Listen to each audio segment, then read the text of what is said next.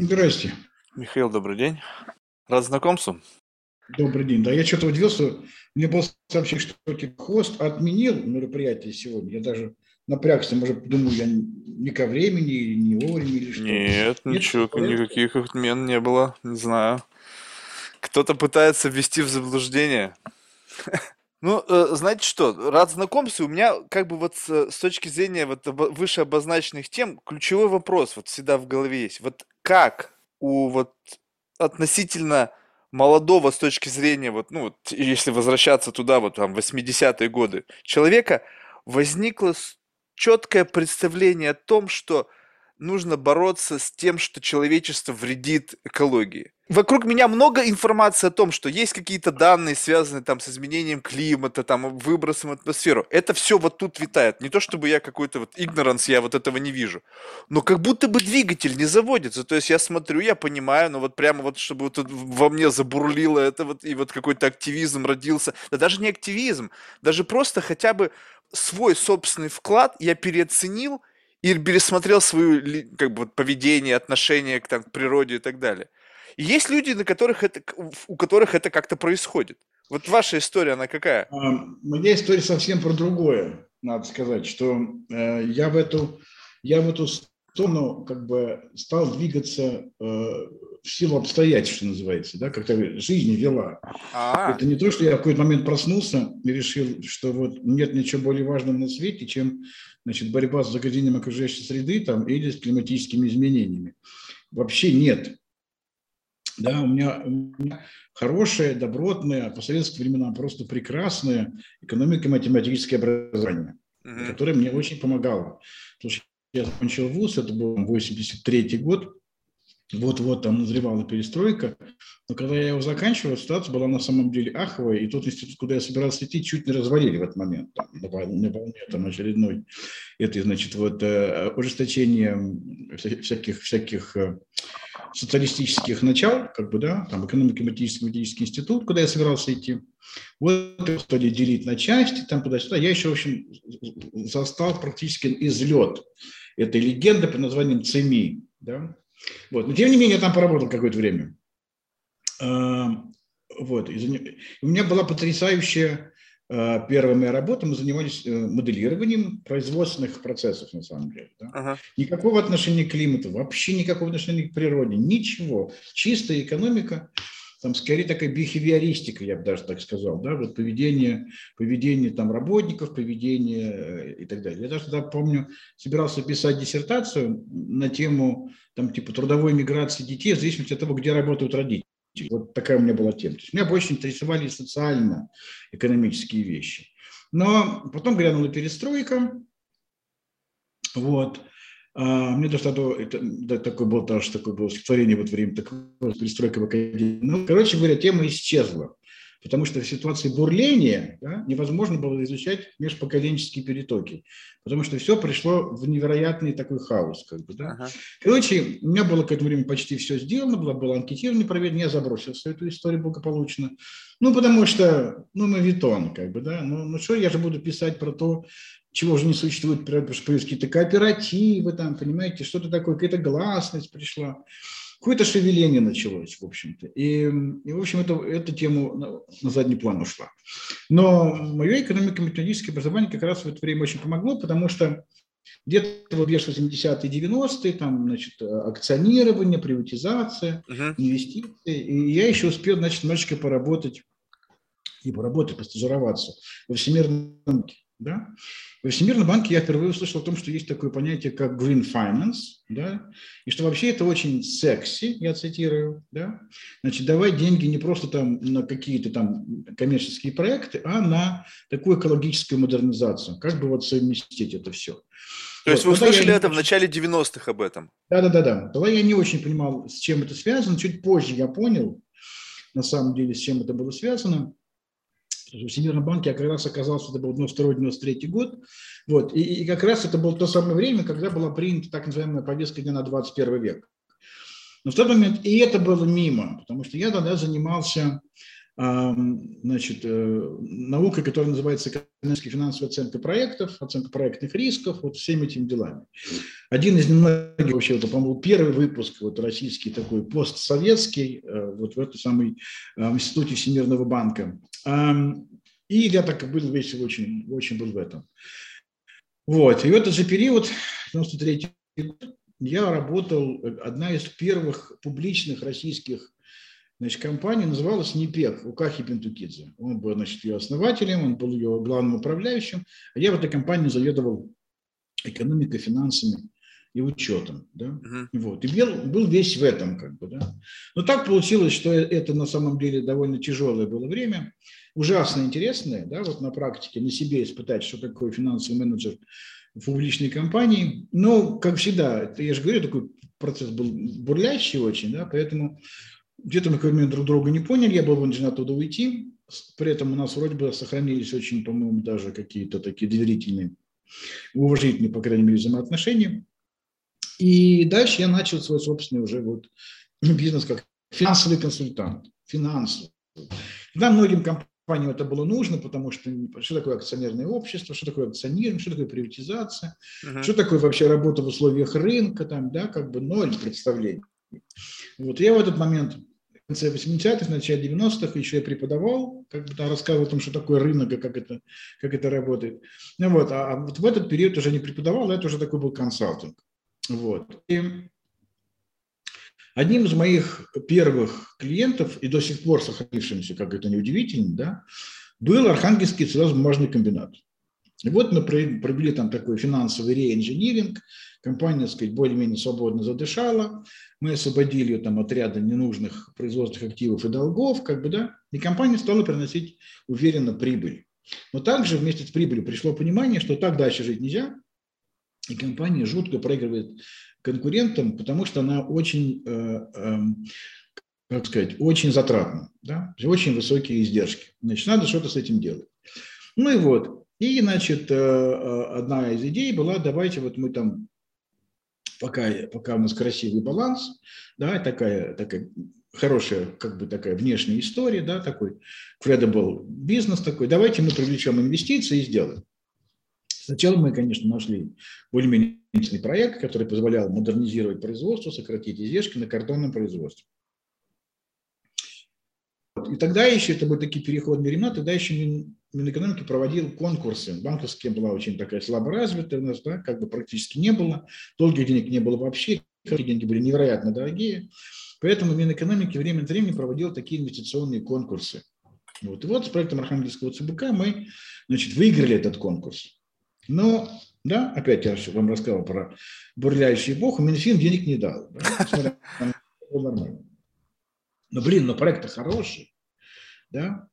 Тут я вспоминаю, что пока я был в Всемирном банке, они все время говорили о том, что вот это вот зеленое финансирование, это очень секси, я стал искать.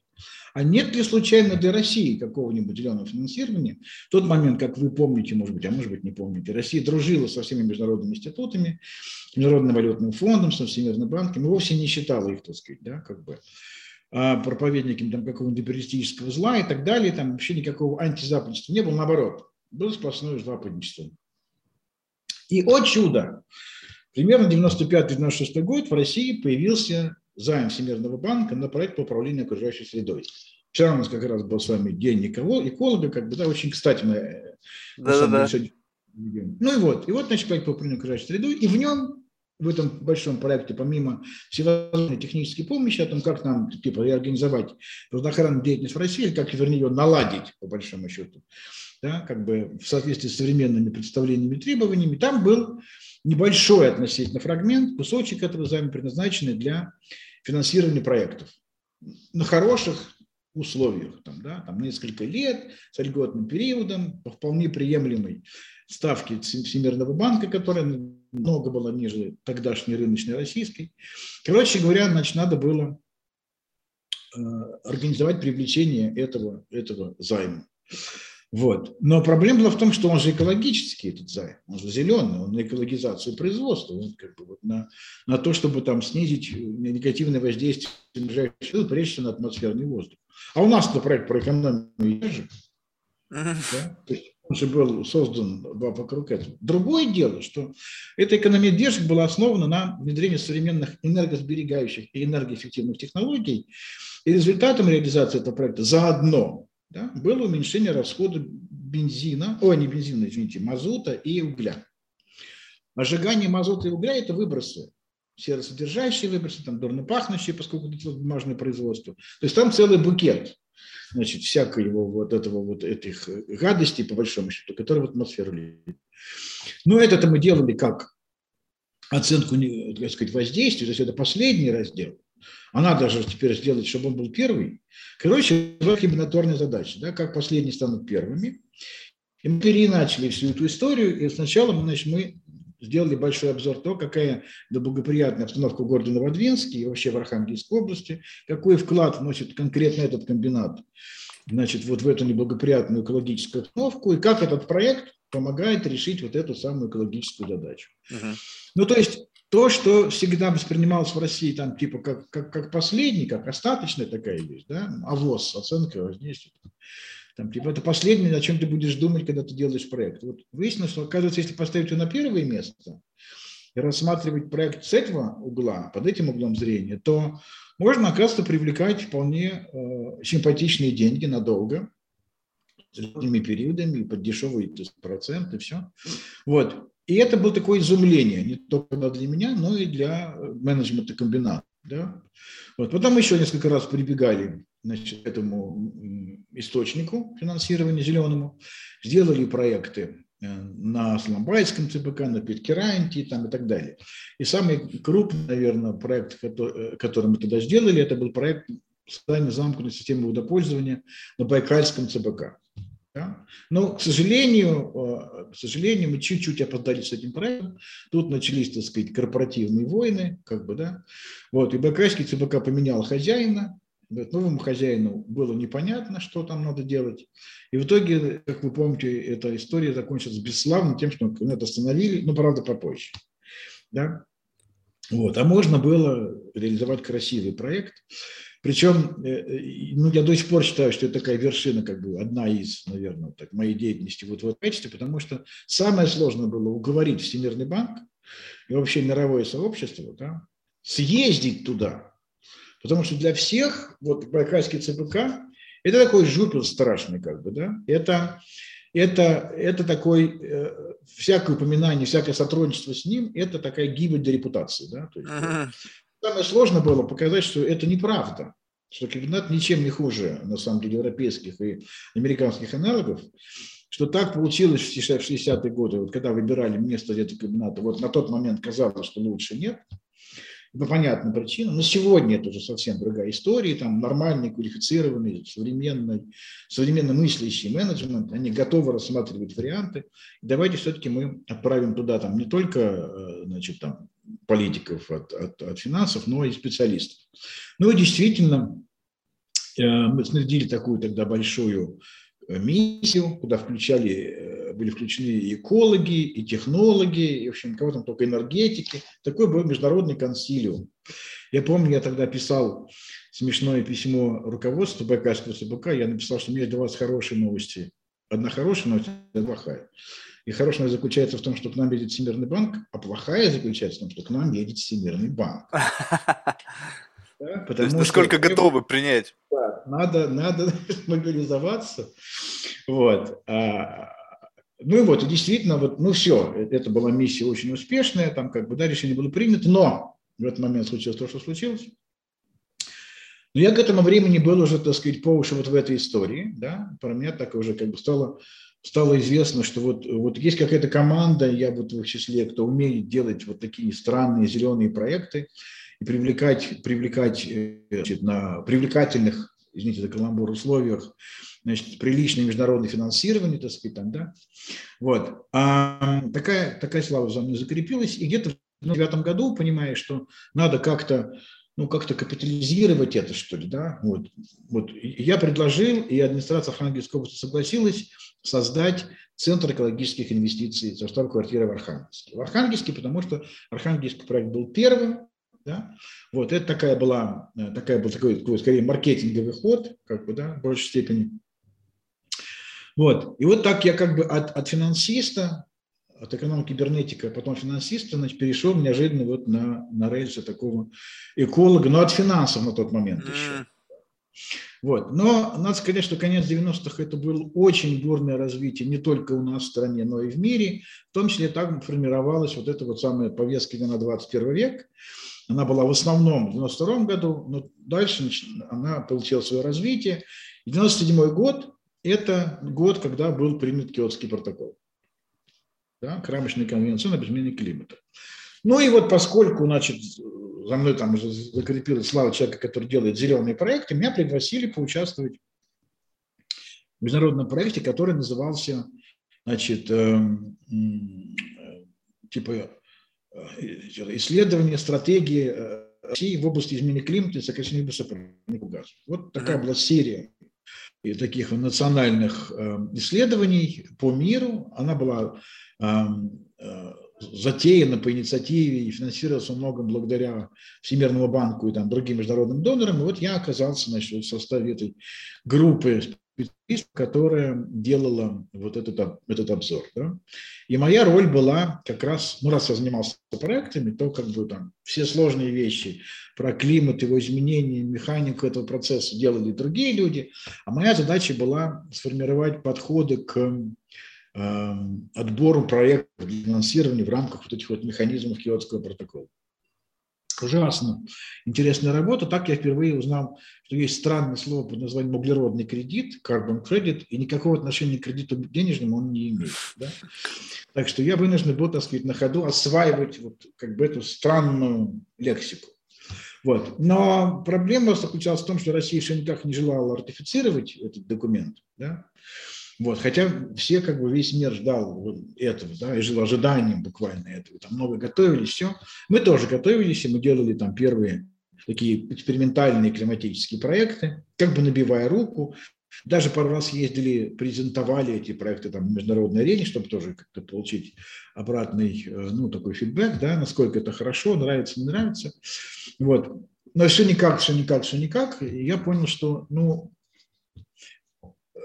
время нельзя терять, надо что-то дополнительно делать. И мы стали делать такие первые в России опыты по инвентаризации выбросов. Ну вот просто не, не, не, не проектики такого типа, да, а по снижению выбросов, а вот берем целиком предприятие.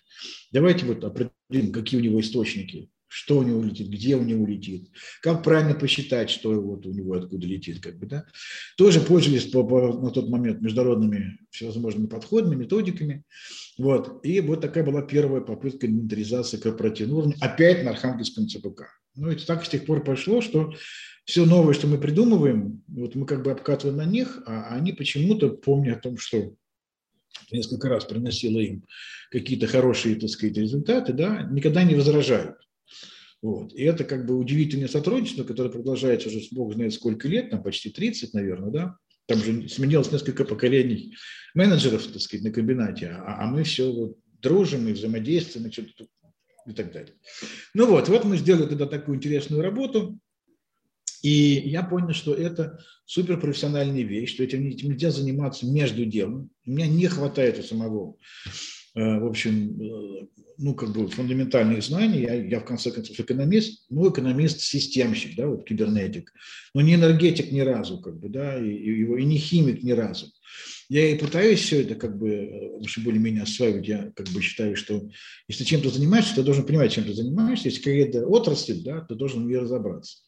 Ну, в я разобрался, безусловно, там, про ЦБП, и все хорошо знал, и по энергетику к этому времени уже все хорошо знал. Но это очень специальная деятельность. Я стал искать э, людей целенаправленно, чтобы вот, э, значит, вместе с ними эту тему осваивать. Ну и поскольку центр был в Архангельске, то вот в Архангельске сложилась такая замечательная первая команда э, наша, которая стала вот систематически заниматься этой темой корпоративный уровень, потом мы сделали первую региональную инвентаризацию, опять это была Архангельская область, конечно, потом презентовали значит, наши выводы и результаты на крупной международной конференции. Тоже было много забавного тогда, это было начало 2000-х годов, значит, э, кто-то приехал из, там, из Москвы, да, вот как-то под гидрометом был какой-то центр, и этот мужик стал, сказал, а вы не имеете права этого делать, только я могу. Удивился страшно. Почему? документ опубликован, методика, естественно, что это я не могу то Вот. А, ну, ему тогда казалось, что вот он один король, как бы, да, а мы тут, значит, посмотрели, посмотрели вот, что-то такое там, его монополию нарушить. Ну, где этот чувак, я теперь знаю, как бы, да, а вот мы вот с тех пор, значит, 20 лет подряд этим занимаемся, и чем дальше, тем, тем круче. Ну вот. А потом, наконец, Россия ратифицировала Киотский протокол, да, и были какие-то ожидания, связанные с тем, что ну, теперь-то, теперь-то уж мы воспользуемся этим, да. В России огромный потенциал а, для сокращения выбросов, и на это можно зарабатывать, потому что киотский механизм дает такую роскошную возможность. Вот. И а о каких цифрах мы... вообще речь идет? Ну вот с точки зрения того, что зарабатывать.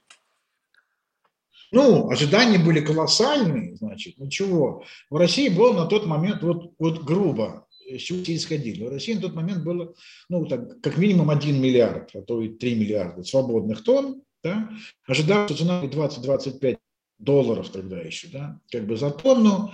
Вот, значит, вот такой объем, да, как бы, ну, колоссальный. Это 50 да. миллиардов там, да, то есть это очень существенная вещь. Понятно, что этому не суждено было по, по многим причинам, но ожидания были очень серьезные, и цифра казалась очень привлекательной. Поэтому, значит, вот потянулись в Россию всевозможные международные игроки, которые были готовы играть в долгую, создавать здесь базы, такие компетенции, как бы, да, и вот подбирать проекты, вот выступать такими агрегаторами этих вот проектов с тем, чтобы потом продвигать их на международные рынки.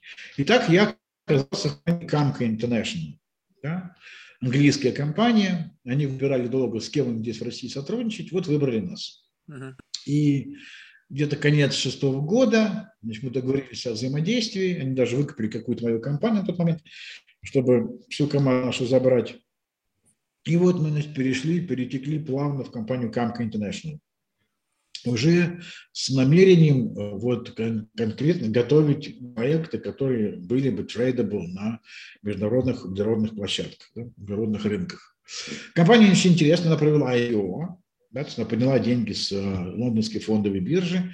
У нее было два крыла, или две ноги, как лучше сказать. Одна нога, значит, это и одно крыло было китайское, другое крыло, значит, было российское. В это мы все радостно встречались в Лондоне, в их штаб-квартире, и так даже в городе Бати, значит, в штаб компании Camp International, обменивались опытом, много смеялись, много шутили. Много было предвкушение большого, красивого, хорошего бизнеса. Но, эм, к сожалению, вот э, Россия страдает может быть, не только Россия, но Россия больше других, наверное, страдает такими долгами, как прокрастинация, как бы, да, поэтому все откладывалось, откладывалось, откладывалось, откладывалось. И вроде как уже вот, вот уже, уже все, уже, уже восьмой год, да, и только в марте восьмого года Россия пустила процедуру, значит, вот одобрения проектов.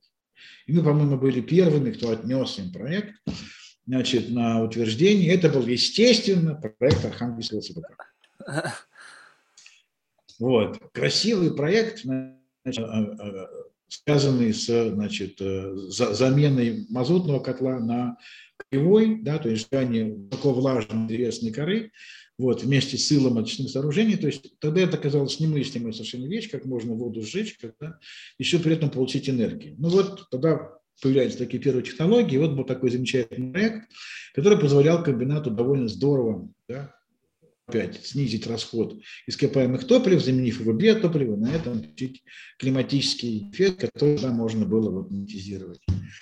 Но значит, беды на этом не кончились. В восьмом году ни одного проекта Россия не утвердила. Решила, что что-то они не очень хотят, чтобы это было в Минэкономике. Подсунули между значит, заявителями проекта и Минэкономики, подсунули Сбербанк. Сбербанк искал себе место, переписывали нормативную базу. В общем, короче говоря, все это радость в 2010 году случилось, и, и, и, и британцы не выдержали. Там у них начали потихонечку сдавать нервы. Да типа, что же это такое, как бы, да.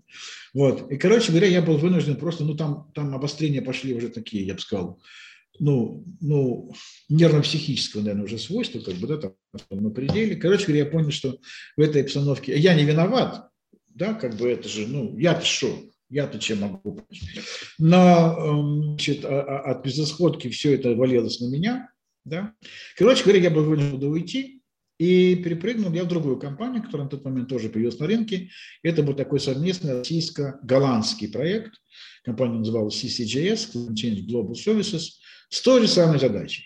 И вот, грубо говоря, мы там всей этой российской командой из компании Камка практически перешли в компанию CCGS, вот, где у, значит, у инвесторов и у топ-менеджеров нервы были покрепче. Вот. И это были тоже, на самом деле, очень хорошие времена. Мы тогда штук 50 сделали разнообразных проектов. Там было 10 проектов Лукойла, там еще такое. То есть это были далеко не только проекты в бумажной отрасли, наши любимые, но уже появились металлурги, энергетики, значит, вот нефтяники да, появились. Много было всего очень интересного. И это такая была работа, как бы не приходя в сознание, что называется. То есть там, не знаю, когда мы спали, практически никогда. Вот. Но тоже было не без, не без проблем, потому что вот с тем же Лукойлом сложная ситуация. Мы не договорились в итоге со Сбербанком. Да, Сбербанк очень хотел продать эти углеродные сокращения компании, не буду называть какой, которая была прямым конкурентом Лукойла на международных рынках. Да? И никаким образом Лукойл не мог себе позволить своими вот, проектными сокращениями выбросов помогать конкуренту. Да? А, а возможности э, продать э, как бы, свои дочки зарубежными, да, вот Сбербанк не дал. Поэтому, к сожалению, вот эти проекты ничем не кончились. И таких было еще несколько э, примеров. То есть я, я могу сказать, что... А можно я просто задам вопрос, чтобы понимание, как да, это да. работает? То есть получается так, что есть некие какие-то ну, э, нормы. И если у тебя получается, ну, то есть у какого-то предприятия сократить выбросы, то это тот кредит, который ты можешь продать тем, кто превышает нормы по выбросам. Так? Как это, как это работает? Ну, по смыслу правильно, только это не нормы. То есть у вас есть, у вас есть ну, как-то какой-то процесс.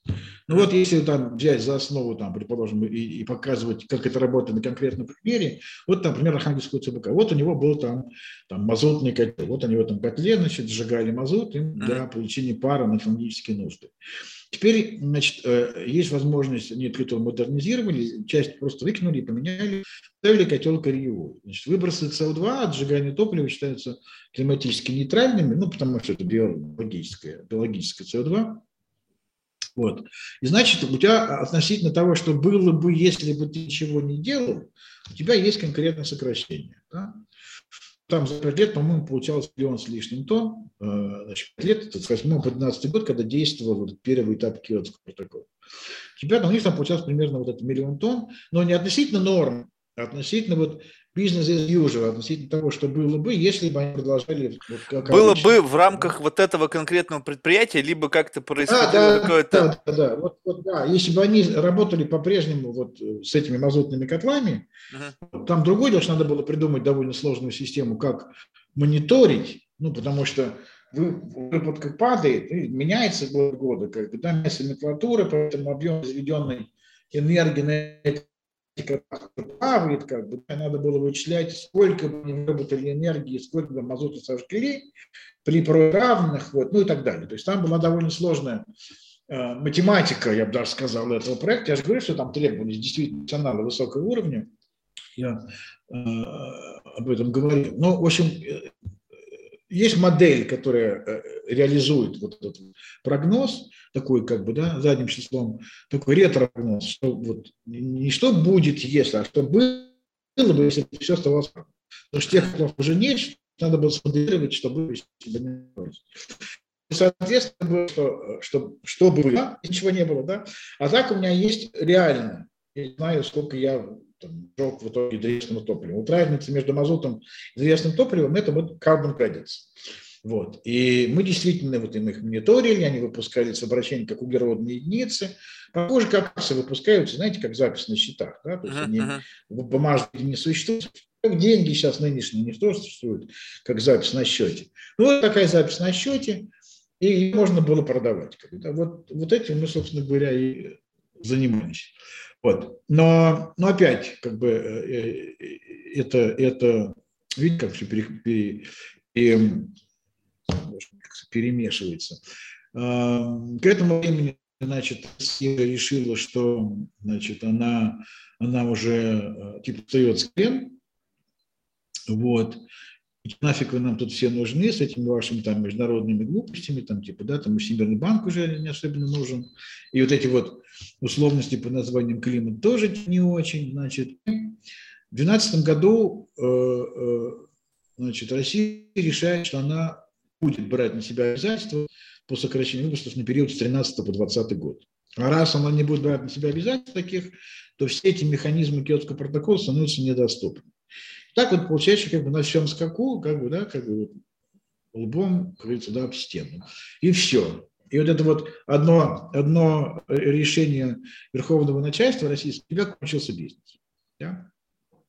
А почему? Можно вот копнуть в это? То есть вот и по сути, деньги, да, то есть там какой-то озвучили сумму там 50 миллиардов. Немало. Я не знаю, конечно, по, по мнению правительства, много это или мало, либо сколько нужно было инвестировать, чтобы в конечном итоге эти 50 миллиардов получить. Но в целом, как бы получается, что, что не так было интересно финансово, что это зарубили, что это была прокрастинация, что там какие-то непонятные подковерные игры, что это не такой жирный пирог, на который стоит заморачиваться, где-то по-другому капусту рубили, сказать, да нафиг. Ну, то есть у меня есть по этому поводу свое мнение, но, но я бы не хотел его тут на самом деле вот озвучивать, потому что в конце концов это не, не, не так это и важно. Там большая политика, там, а, а вот мы там типа крутые ребята, вот мы сами с усами, как бы, да, то есть вот, ну, э, это, это много можно чего по этому поводу говорить. Вот. Короче говоря, вот э, это был такой для меня, я бы сказал, тяжелый очень э, момент, прям скажем, и в моей, что называется, просто жизни, особенно в моей вот этой вот профессиональной, да, предпринимательской деятельности. Вот, тяжелая история была. Практически да, компания практически тогда сжала такой, как бы, такой в надшо такой, как бы, да, вот, скукожилась, просто, так сказать, до ядра, да, я решил, что совсем прекращать эту деятельность нельзя, потому что явно совершенно, что повестка с мировой эм, как бы, вопрос мировески не сходит, как бы, да, и рано или поздно это, конечно, выстрелит, и это будет по-другому, надо как-то все равно, все равно надо что-то делать по этому Ну, там, мы вспомнили, что значит, мои там, коллеги энергетики мы сделали несколько, как мне кажется, красивых энергетических проектов по оценке потенциала развития обновляемых источников энергии и энергетики. Такой совместный с Международной финансовой корпорацией, с IFC. Еще один, один любопытный проект для компании Газюни по биометану. То есть, ну вот, чем-то мы занимались все равно. Вот. А, но это был вот примерно 13 год, и стало понятно на самом деле, что что-то такое готовит. Вот что-то зреет такое, потому что народная повестка э, климатическая, да, как бы все громче и громче громче и громче. А и другие компании, с которыми работаем, они все ориентированы на, на экспорт, да? они все более-менее ориентированы на а, каких-то на какие-то международные, в том числе и финансовые рынки, фондовые, да, и, и там прям вот э, такой прям такой вот шмелиный рой, такой прям климат, климат, климат, климат, это все важнее, важнее, важнее. Вот, и тогда мы решили, что надо предлагать вот компаниям уже не монетизировать как такой побочный продукт деятельности, да, а вот рассматривать климат и воздействие климат примерно в том же ключе, как воздействие на окружающую среду. То есть это часть, важная часть, важная характеристика бизнеса, но также и продукции. Вот. И тогда мы перешли к вот такой уже работе, а давайте мы будем не просто там что-то вам считать, а давайте мы будем ежегодно по между стандарту, стандарт ISO 14064, вот по этому стандарту международному будем делать регулярные инвентаризации, то есть конкретно вот что компания имеет, значит, будем э, верифицировать эти отчеты, так же, как верифицируют, аудируют вот финансовые отчеты. То есть делаем это как бы профессиональной уже такой услугой, а, а не научной, научной работой. Вот. И да, и, и надо сказать, что а, некоторые компании отозвались на это. Это им было пока. Прямо скажет, или такой более серьезный зеленый оттенок к, к ним. Да? А вот мы климат занимаемся. правда, надо сказать, что ЦБК к тому времени уже был впереди планеты всей, потому что мы к тому времени уже и, и климатическую стратегию первую с ними делали да, на период там, до 2012 года, и сделали новую до 2020 года. Да, и понятно, в рамках вот этой вот уже климатической стратегии, как заявленных целей по снижению выбросов, очень важно было мониторить и показывать, как реализуется эта стратегия. То есть все это как бы складывалось более-менее в такой уже такой эм, серьезный э, вид хозяйственно-экономической деятельности, да, и серьезный консалтинг. Вот. Не такой оппортунистический, там, давайте посмотрим, нет тут у вас каких-нибудь сокращений, попробуем как бы их там толкнуть, да, вот на рынке. Вот. А, а вот такая систематическая профессиональная деятельность. Вот так я как бы неожиданно оказался втянут вот уже не там в такую э, финансовую историю вокруг климата, а вот уже непосредственно в работу по вот мониторинга выбросов, оценки возможностей и потенциала сокращения выбросов, реализации вот всего этого дела. Вот. Это вот была наша первая такая серьезный заход уже в эту историю. Потом случился э, соглашение, как бы, да, и, я понял, что зря вот этот вот гул стоял такой, так сказать, там по, на международной арене, потому что Парижское соглашение – это совсем другое, совсем. Если киотский протокол это там типа давайте попробуем что-нибудь вместе сделать, чтобы хотя бы чуть-чуть сократить наши выбросы, да, то Парижское соглашение это, ребята, давайте мы остановим рост температуры, да, и прекратим выбрасывать вообще. Понимаете, это, это, это не просто другой набор слов, это, это качественная разница. Вот прекратим выбрасывать вообще, да, чтобы зафиксировать концентрацию парникового газа в атмосфере на каком-то относительно безопасном уровне, э, это не просто другая лексика, это совсем другие подходы. И это, это гораздо более серьезная вещь. И надо сказать, что сразу после этого ужасно оживились там всевозможные инвестиционные сообщества. Да? Я помню, что там по старой памяти мне там звонит Лукойл, ты не можешь приехать, я приезжаю, а что такое? А вот там, значит, там инвесторы какую-то типа там телегу прислали, мы нифига не понимаем, что там написано, как бы, да, давайте разбираться. О чем они спрашивают? Они спрашивают, а что раз вы нефтяная компания, вы продолжаете инвестировать в новые месторождения, да, а вроде как принято решение там сворачивать все это нафиг, потому что надо прекращать в атмосферу вообще, как бы, да, и как это вот ваши инвестиции в новые месторождения окупятся или нет, если мир пойдет по траектории там, вот, там, полной декарбонизации это, надо сказать, была революция в сознании тогда у нефтяной компании, что, оказывается, добычу нефти могут рассматривать как рискованные. Не потому, что там вязкая нефть, а потому, что ее некуда будет девать. Понимаете? Впервые в жизни это они, наверное, с этим столкнулись. Невозможно. Вообще, то есть это, это такой переворот абсолютный в сознании. То есть как? Вот, они думали, все, до старости они в шоколаде, а тут раз им говорят, что ваша нефть скоро никому будет не нужна. И, и, а, ну, Лухо это компания же публичная, значит, там довольно большие портфели, которые там, по рынку, и они высказывают озабоченности, да, как бы. Именно потому, что я инвестирую в нефть, они беспокоятся, что это такое вообще, это невероятный поворот. Ну вот, но, но это было когда? Это было, это было теперь уже лет пять тому назад. И в Лукойле есть департамент декарбонизации по-взрослому так же, как у Шелла, так же, как и, как бы, да, они смотрят в эту сторону, там все, ищут возможности какие-то, как, как о себе заявить, как вот снизить эти риски, все. То есть это, это, а тогда это вот такая была неожиданность совершеннейшая. Ну вот, и стало понятно, что вот мало только мерить выбросы парниковых газов там в целом по компании, надо переходить на язык углеродного следа продукта. Никто в России тогда это вообще, так сказать, делать не умел. Мы сами несколько раз подступались в разные годы к этому и отступали, потому что мы не находили внятного э, решения. Вот. Но, но тут стало понятно, что все, деваться некуда. И там 1467, и сошный углеродный продукта, как бы, да, и потребители начинают спрашивать, да, их интересует. И появился такой термин, как управление выбросами по цепочке поставок, как бы, да, деваться некуда.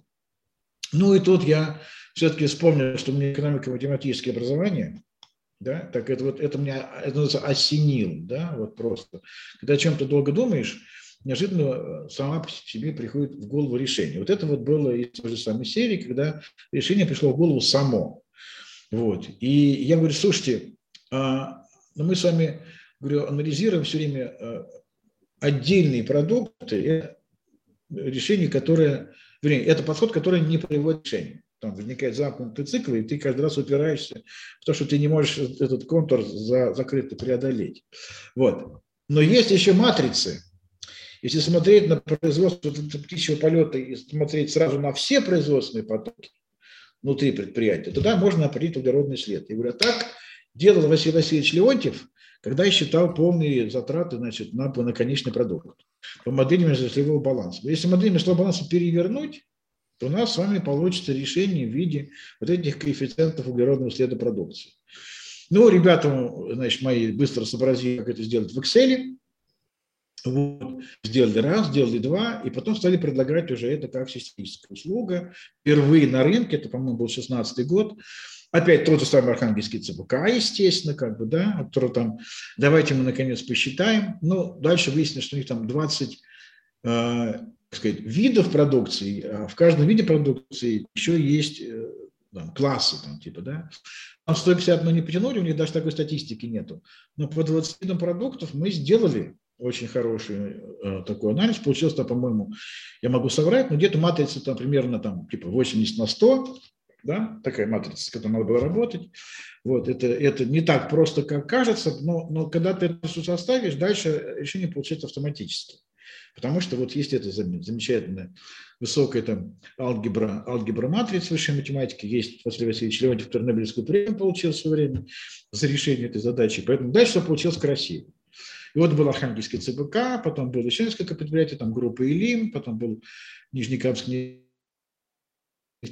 ну и так далее. Дальше все уже там НЛМК, и дальше мы стали предлагать вот эти вот э, решения, как посчитать углеродный продукта. А, а между тем, значит, эта вот тема как бы набирает э, вес, оборот. Э, инвесторы, потребители, CDP-отчетность появилась такая, тоже мы с года начали заниматься подготовкой таких развернутых отчетов в формате CDP. Архангельский ЦБК получил сначала рейтинг а, типа, ну, в старой еще системе рейтинг высокий, потом стал получать рейтинги лидерские, типа A или A минус. Вот три года подряд они демонстрировали. Но опять, они, мы вместе с ними, да, то есть мы, они делают, э, значит, э, э, рейтинги получают они, мы получаем так, как, ну, отраженный свет такой, да, славу людей, которые могут вывести комбинат на э, такой лидерский уровень вот, климатической отчетности, климатической ответственности. Там. Ну, то есть, когда компания оказывается среди лидеров своей отрасли международной, это дорого стоит. Uh-huh. Ну вот. И вот, вот так получилось, что э, как бы я теперь стал совсем уже вот, специально вот в этой части. Хотя, вы понимаете, эволюция была там от экономики, я бы сказал, такой социоэкономических исследований, да, или социетальных, сейчас это так называется, через управление финансами крупной, одной первой крупной российской публичной акционерной компании, потом, потом финансовый консалтинг, инвестиционный консалтинг, экологический консалтинг и, наконец, климат. Вот такая вот невероятная совершенно история.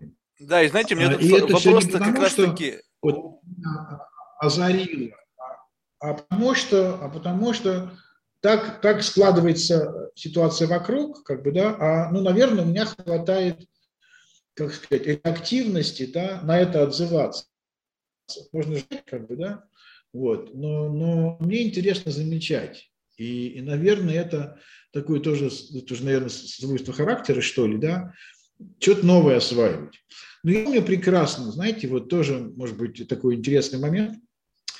Вот вот в 90-е, вот после того, как я вернулся из Всемирного банка, там, будучи, так сказать, там, первый выпуск там, постсоветской России, там, да, который там приобрели там сокровенные знания, там, э, оценки инвестпроектов, там, там, да, там, э, владел, жонглировал всеми этими замечательными показателями там, и так далее, и так далее. Эм, такой, такой там, типа, матерый профессионал вступил. Но через три года буквально да, на этом языке говорила куча народу, которые значит, прошли аналогичные курсы значит, финансовых институтов. И они точно так же жонглировали этими показателями. да, и понимали, как это устроено, и могли модель там, и финансовых потоков, так сказать, проекта и рассчитать показатели окупаемости. Ну да, я понимал, может быть, на три глубже, но это было не нужно. Да, для того, чтобы, для того, чтобы э, значит, заполнить анкетку как бы, да, и получить необходимые цифры, анализ, три метра в глубину не надо. Это надо, когда ты профессор в институте, в университете, там, да, там ты понимаешь, что такое, что такое норма дисконт, ты можешь философствовать долго на эту тему, но в прикладном плане рассчитать, значит, э, показатели окупаемости, представить банк и доказать, что твой проект окупается, эти три метра глубины совершенно не нужны. Э, я тогда для себя сделал, мне кажется, очень правильный вывод, что э, если ты хочешь быть конкурентоспособным вот на, на рынке труда, предположим, да, или как профессионал, то ты должен быть не на 3 метра глубже, понимаете, а на 3 метра впереди. Вот. А, а это разные вещи совсем. И ну хорошо, что вот э, хорошо, что вот там, не знаю, там университетское образование, может еще что-то, может какие-то природные качества, не знаю. Вот это, это э, желание чего-то нового осваивать вот никуда не делось. Да? И, и навык этот есть, и, и желание никуда не пропало. Вот, поэтому, грубо говоря, получается, что вот, вот это, моя это такая это бесконечная смена, бесконечная смена сфер деятельности. Там, сначала это была там, ну, там чисто, чисто кибернетика, математика, потом это была институциональная экономика, потом это была бихевиористская экономика, потом это были корпоративные финансы и акционирование, и вся вот эта вот ерунда. Потом это была инвестиционная деятельность, связанная с обоснованием проектов, потом это была такая экология, я на тот момент, по-моему, ну, как бы, ну, хуже профессиональных экологов знал, как устроено законодательство, откуда чего летит, так сказать, там, какие, какие вещества откуда берутся в разных отраслях. Потом вот этот вот крен в сторону климата, и я начал с изумления, что carbon credit – это на самом деле не кредит, да, вот. Э, и что такое, что такое корабли, офсеты, как бы это не имеет никакого отношения к печати. Ну, зачем? Вот через все эти изумления пришел, в общем, к пониманию того, что как это работает, осваивая этот, этот язык и эти профессиональные знания, которые для этого нужны. Вот. Ну и так вот потихонечку это формировалось. И, значит, когда это было? В 2019 году вот, я подумал, что сейчас вот 15 год, следующий 20 будет последний год Киотский, да, и 21 это Париж. И это будет совсем жестко. И как раз вот мне кажется, что наш профессиональный уровень, который вот мы наработали через э, оказание услуг по инвентаризации, оценке углеродного следа, там, мы все это делали. Потом еще занимались климатическими рисками, тоже у нас был очень интересный совместный проект с компанией Carbon Trust английской, и мы туда, сюда вот на, на российскую почву принесли это вот как бы тоже технологии, методики оценки климатических рисков. Короче говоря, к 2012 году я, наверное, понял, что ну, я понимаю, как это делать бизнес дальше. Не оппортунистически, а вот уже профессионально на систематической основе. И так появилась Carbon Lab, собственно говоря. Да вот, в 2019 году. Но мне единственное, что мне очень не хотелось э, как бы терять весь этот бэкграунд, который у меня к тому времени был, да, вот, поэтому, немножко подумав, я решил, что надо бы вот эту компанию CCGS, которая продолжала функционировать в России, которая существует с восьмого года, просто вот у инвесторов иностранных выкупить.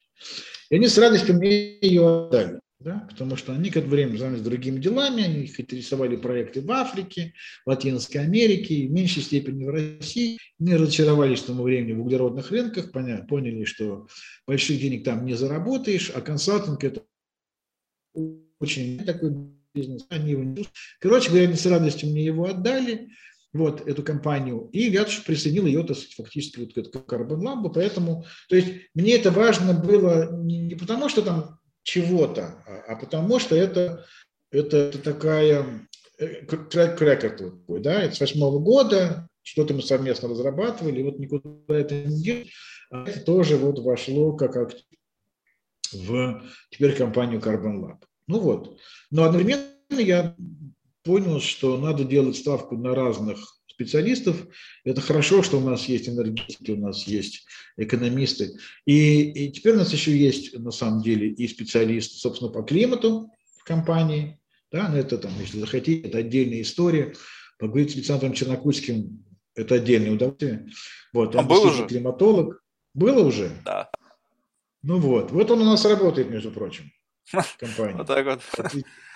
Отвечает за, да, отвечает за климатические риски как раз, потому что это больше по климатологической части, как меняется климат и как меняющийся климат изменяет условия функционирования или, э, разных активов, да, и разных частей компании в разных частях света. Вот это вот он делает. И там туда пришел молодой парень, который закончил МГИМО, очень талантливый, я бы сказал. И для меня неожиданно было, что он гемошник и заинтересовался вот такой темой. Они же обычно такие гуманитарии, а эта тема на самом деле достаточно физическая, но вот тем не менее.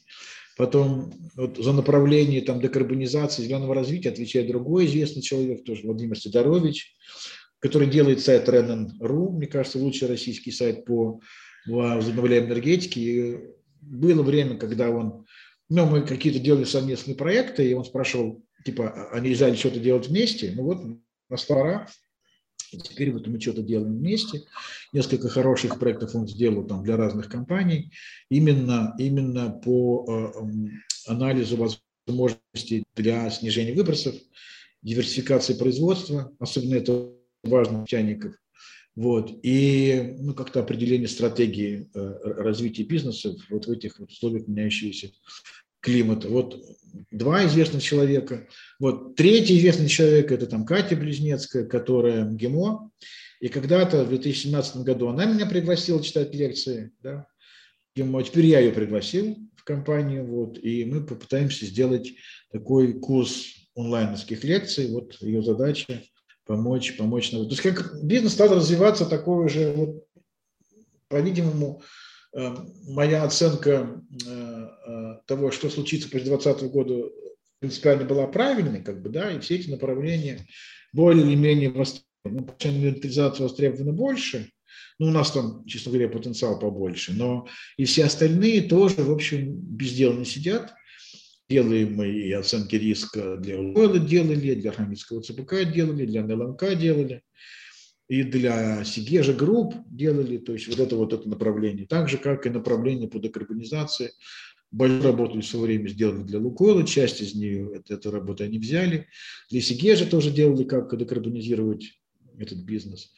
В общем, как-то как все, в общем, пока получается, пока получается нормально. Но понятно, что две вещи угадать не мог. И, как всегда, Россия – это страна не только с непредсказуемым прошлым, но и очень тяжелым настоящим. Как бы, да? Ну, пандемия, ладно, она как, бы, она как бы сказалась на всех. И я в какой-то момент стал расстраиваться, потому что вот компания только-только стала да, как бы подниматься. 19 год она создана, 20 год первые крупные проекты. Блин, и это удаленка, как бы, да, и ты общаешься, с, у тебя 20 человек народу, и ты практически никого не видишь, только вот как мы сейчас с вами разговариваем онлайн, это трудно, потому что, ну, тимбилдинг, надо же как-то сделать коллектив, как бы, да, а мы общаемся там, черт знает как. Но, но ничего, потому что был период, когда у нас был такой бизнес на два дома, Москва, Архангельск, да, и какой-то навык такого общения онлайновского э, тоже уже был, поэтому более-менее мы как бы пережили это тяжелое время. Ну, блин, ну вот, ну вот февраль 22 конечно, это, это, конечно, это, конечно, тяжелейшая история, такой, ну, невероятно просто. А...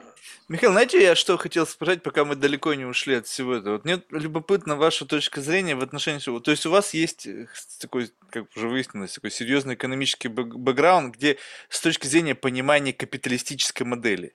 И в то же время вы так плавно проплыли в сторону экологии. И вот мне интересно, вот природа возникновения вот этих всех импакт-фондов, ориентированных на вот всякую зеленую энергетику. Ну, то есть я пытаюсь, конечно, понять. Во-первых, это началось, вы когда еще были вот в, на стажировке там Международного банка, то есть 90-е годы. То есть это не молодые предприниматели, выросшие в, в эпоху как-то вот бумажных трубочек. Это люди, которые пришли из инвестбанкинга. То есть это люди уже были за 50. То есть это поколение до и они сидят на деньгах, и они решают, так, мы тут, в общем, всегда за капитализм были, то есть нам максимально нужно было рубить бабло.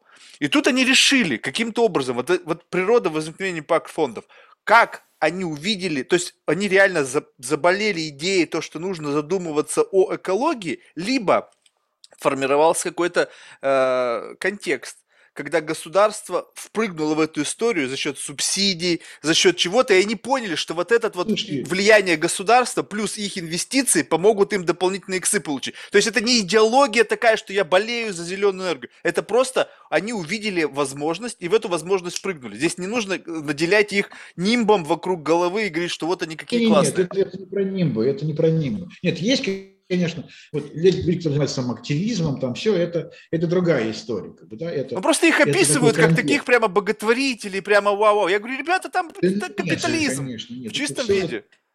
Вся беда, как раз кажется, в том, что э, вся беда, мне кажется, в том, что вот у нас, и до сих пор у нас так, у нас экономику преподают я бы сказал, такую, это такая вульгарная экономика, да, то есть вот западная экономика, она давным-давно уже догадалась эти две соединить. А мы так долго развивались в условиях такой какой-то какой-то пробирочной социалистической экономики, да, что теперь, когда нам стал доступно рыночный, мы такие теперь страшные рыночники. И для меня это невероятная метаморфоза, там бывшие плановики, вдруг невероятно рыночники, если схватить по римскую, больше рыночники, чем западные экономисты, как бы, да. Вот. А это, это чрезвычайно странная вещь, потому что, в принципе, знаете, это вот как, это как Чернокольский вынужден рассказывать, что вообще-то говорят там науки о климате 200 лет, как бы, да, что первым человеком, который сказал, что в атмосфере есть что-то такое, что греет дополнительно Землю, был еще там Фурье, как бы, да. Вот, я, я тоже вынужден рассказывать, что это 60-е годы прошлого столетия, на самом деле, что вот этой вот теме пределы роста, да, э, этой теме там почти 60 лет. И первый доклад римскому клубу, это 60-е годы, и там замечательный доклад э, Денниса Медоуза, как бы, да, 72 год про пределы роста. И, грубо говоря, если мы посмотрим, он оказался больше, чем прав. Грубо говоря, вот он тогда сделал какие-то прикидки, как будет развиваться траектория значит, вот это, человечества, и какие, какие последствия это будет иметь на окружающую среду, и как, и как это ограничит возможности для роста. Он почти угадал. Но сейчас, несмотря на все принятые решения, там, международные соглашения, вот все, все, все, все, мы находимся по очень опасной траектории, которая ведет нас к пропасти, грубо говоря. Да, вот, вот это. Вот. Поэтому на самом деле задача была отвернуть. Да, то есть вот, ну, ну как это, ну я не знаю, там, ну я не знаю, может быть вы видели фильм, может быть нет, вот э, Don't Look Up, как бы, да, uh-huh, uh-huh. Да? Вот, вот это про это. То есть вот, вот, вот, вот он сказал, что мы идем к пропасти 60 лет тому назад. Тогда еще не было про климат, это было просто про экологию. Это, и, и сегодня мы часто там говорим, да, вот там антропоцен. Антропоцен на самом деле это начался не с индустриальной эволюции, а фактически это послевоенное восстановление. Вот с этого момента такой невероятно стремительный рост всего на свете, индустриализации глобальной, как бы, что мы действительно стали на многое очень на много очень реально влиять. И не случайно, на самом деле, первая крупная конференция международная по окружающей среде – это 72 год. Это 50 лет назад было. Понимаете? А до этого как бы считалось, да, ладно, там, типа, ну что мы там, ну, природа большая, там, земля большая, мы такие маленькие, там, типа, рассосется, да. А потом, блин, выясняется, что не, не рассасывается. Мы меняем ландшафт, мы меняем русло рек, мы создаем какую-то вот эти вот кислотные дожди и прочее, прочее, прочее, прочее. Вот. И вот в частности вот эта вот э, идея о том, что э, Земля не может э, абсорбировать все, что мы попутно выбрасываем. Вот. И вот так возникла идея, что так дальше жить нельзя. Это устойчивая модель развития. Это модель развития, которая в какой-то момент приведет к слому тренда. Мы не сможем дальше вот, поэтому вот э, серьезные экономисты тогда уже об этом задумались. Появилась концепция, значит, э, как все это называлось, экстернальных издержек, да, что вот, что вот, э, дескать, весь экологический ущерб, который, например, угольщики, так сказать, да, э, наносят, вот он в цене угля не учтен, в цене энергии не учтен, но люди умирают, да, там, там 7 миллионов смертей преждевременных в год из загрязнения окружающей среды выбросами от сжигания угля, только в одном США, по-моему. В общем, дикая какая совершенно цифра. Как да? Вот, там лунные пейзажи где там, в Кемерово, в той же, в той же Америке, в Китае, то есть это, это совершенно невероятно. Вот. И возникла вот эта идея, что на самом-то деле цена и издержки, которые, за которые мы реально платим, да, это не вся цена, что есть еще что-то, что остается за кадром, что рынок на самом деле не универсальный инструмент, и что нынешние рынки проваливаются, они вот эти вот экстерналии не видят, не монетизируют. И получается, что вот структура издержек, структура того, за что мы платим, не вполне отражает общественные издержки. И что вот есть корпоративные издержки, а есть дополнительно общественные, и они не, не совпадают между собой. Вот. И вот то, что мы говорим сегодня, там, ESG, это попытка заменить этическими нормами, да, вот проваливающиеся экономические нормы. Ну, ну, не, ну, ну, ну не могу я, ну не получается. Я не знаю, сколько брать за тонну СО2, потому что никто не может мне внятно сказать, кто и сколько потерял. Особенно учитывая, что э, последствия будут сказываться там столетия потом. Да, СО2 из атмосферы не выводится там, почти тысячу лет. Да, то есть все, что мы туда выкинули, там все еще находится. И в свое время один из очень известных финансистов мировых, эм, эм, э, как его зовут-то, Марк Карни его зовут, вот, вспомнил. Он когда-то э, придумал такой термин, назвал это трагедией планирования, да? the tragedy of the horizon, имея в виду, что горизонт принятия хозяйственных решений – это там 10-15 лет, а последствия этих решений сказываются столетиями. Mm-hmm. Да? А у нас нет инструмента, который позволяет нам это отслеживать. Как бы, да? вот. И что делать в этой ситуации? И на самом-то деле вот ESG – это такая попытка, ну, как вам сказать, э, это такая воспитать бизнес в таком этическом ключе, да, но, но, но это как вот э, в нашей обычной жизни это может быть какая-то этика, ну, например, религиозная, предположим, да, вот, она иногда спасает, потому что ты не можешь прописать в законе, но есть понятие хорошо и плохо, добра и зла, и ты ориентируешься на эти как бы такие вечные императивы, да, которые в законах прямо не прописаны. Вот здесь то же самое. Экономические законы не могут регулировать всего, и что-то остается за рамками их просто физических возможностей. И тогда начинается ESG. Да? Другое дело, что это потихоньку, потихоньку формировалось, и сегодня это вот вылилось вот эти вот три замечательных слова, они очень по-разному везде воспринимаются, много спекуляций по этому поводу, но в основе это попытка а, обучить бизнес, обучить компании как бы азам этического поведения. Ну, За чей счет? А? За чей счет? А, в конце концов, это не за чей за счет, это в конце концов в интересах самого же бизнеса. Грубо говоря, если ты хочешь, чтобы твой бизнес неожиданно не прекратился, да, потому что, ну, говоря, меняющийся климат будет убивать людей на планете, потому что начнется массовое переселение народа, потому что начнется хаос, если там миллиард человек будет вынужден сняться с места и переехать из там, не знаю, Ближнего Востока, Сре- э, это самое, Средней Азии, Латинской Америки куда-то в Европу, у тебя начнется кошмар, ад просто, как бы, да, и в этих условиях ты никакой бизнес делать не сможешь. Это будет выживание человечества. Чтобы все-таки оставить шанс для экономического развития, нормально, в том русле, как мы это понимаем и умеем делать, чтобы не было чрезвычайно глобального масштаба, лучше, лучше да, не допускать, не доводить до этого. До этого, до этого греха лучше не доводить. Но это как, почему выгодно быть честным? Да? Вот в конечном счете считается честно быть выгоднее, чем без конца обманывать. Да? Ну вот, и, и, собственно говоря, почему прижились вот эти вот этические нормы? Потому что в конечном счете они экономически оправданы.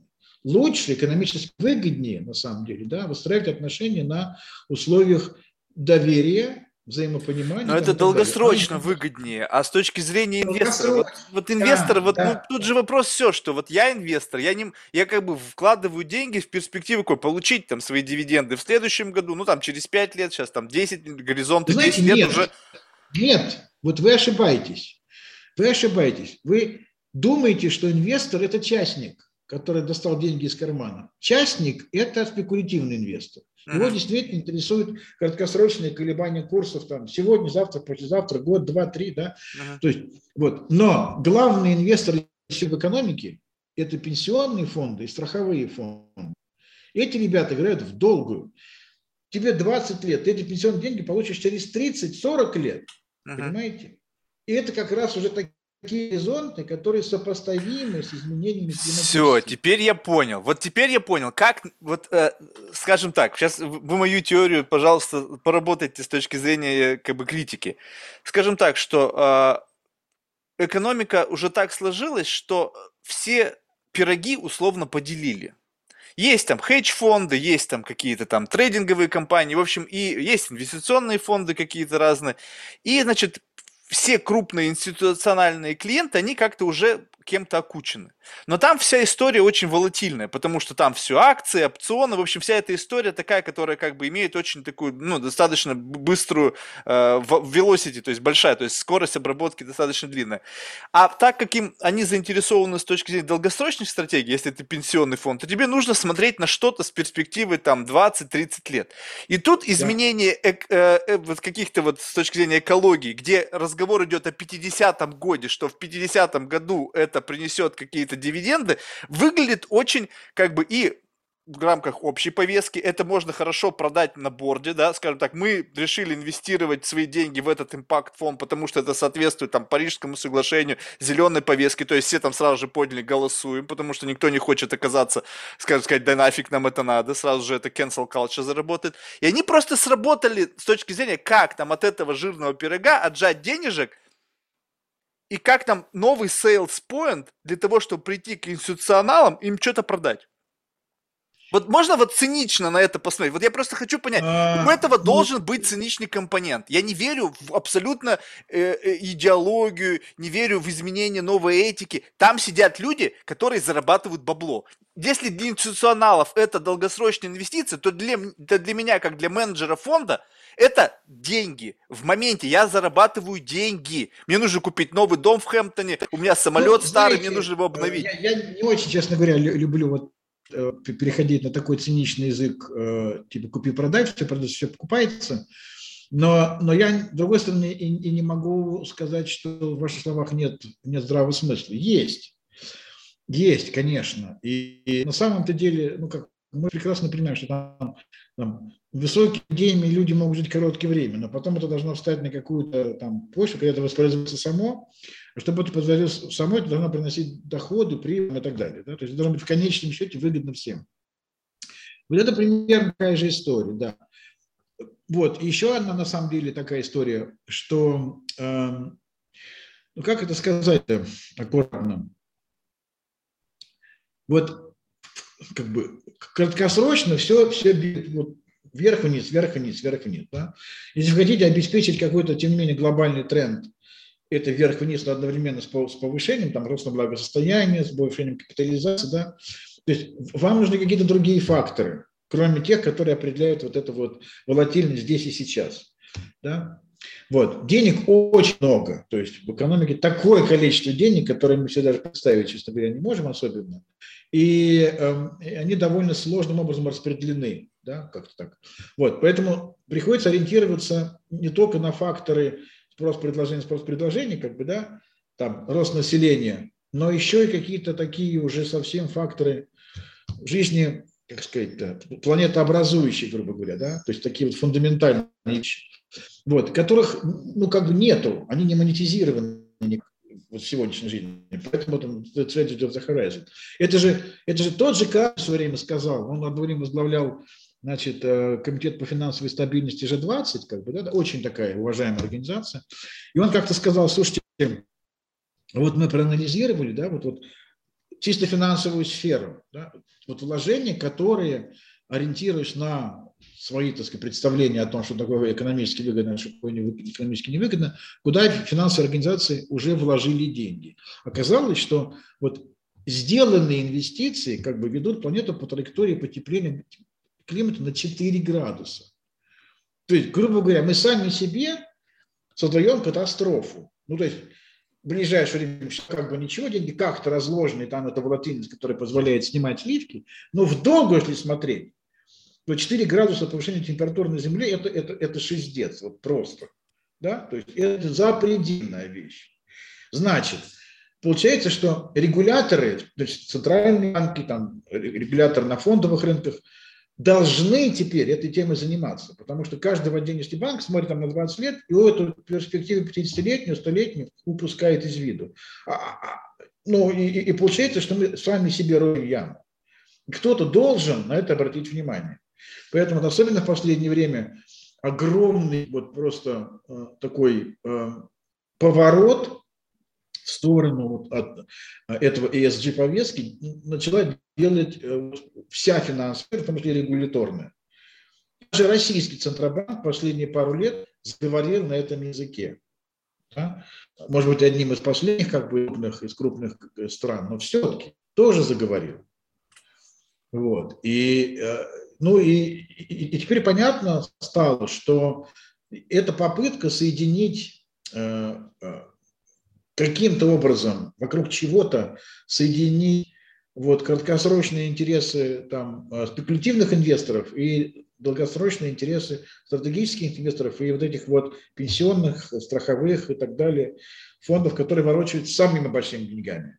Да? Ну, если вы посмотрите, ну там, я не знаю, вот вот фонд там благосостояния там норвежский. Он же на самом деле пенсионный. Это пенсионный фонд Норвегии. Там, там триллион долларов лежит. Как бы, да?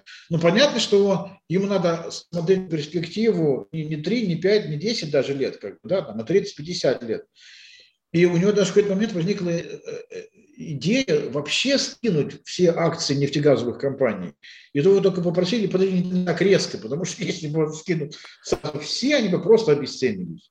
Поэтому он сначала вышел из акций компаний, которые только добывают нефть. Да? На следующем шаге он выйдет из акций компаний, которые только, в общем, только делают то, и потом только из тех, которые там делают какую-то нефтехимию. Как бы, да? То есть, но первое у него желание было разом все, и, потому что это был бы тогда смертельный трюк для финансового рынка.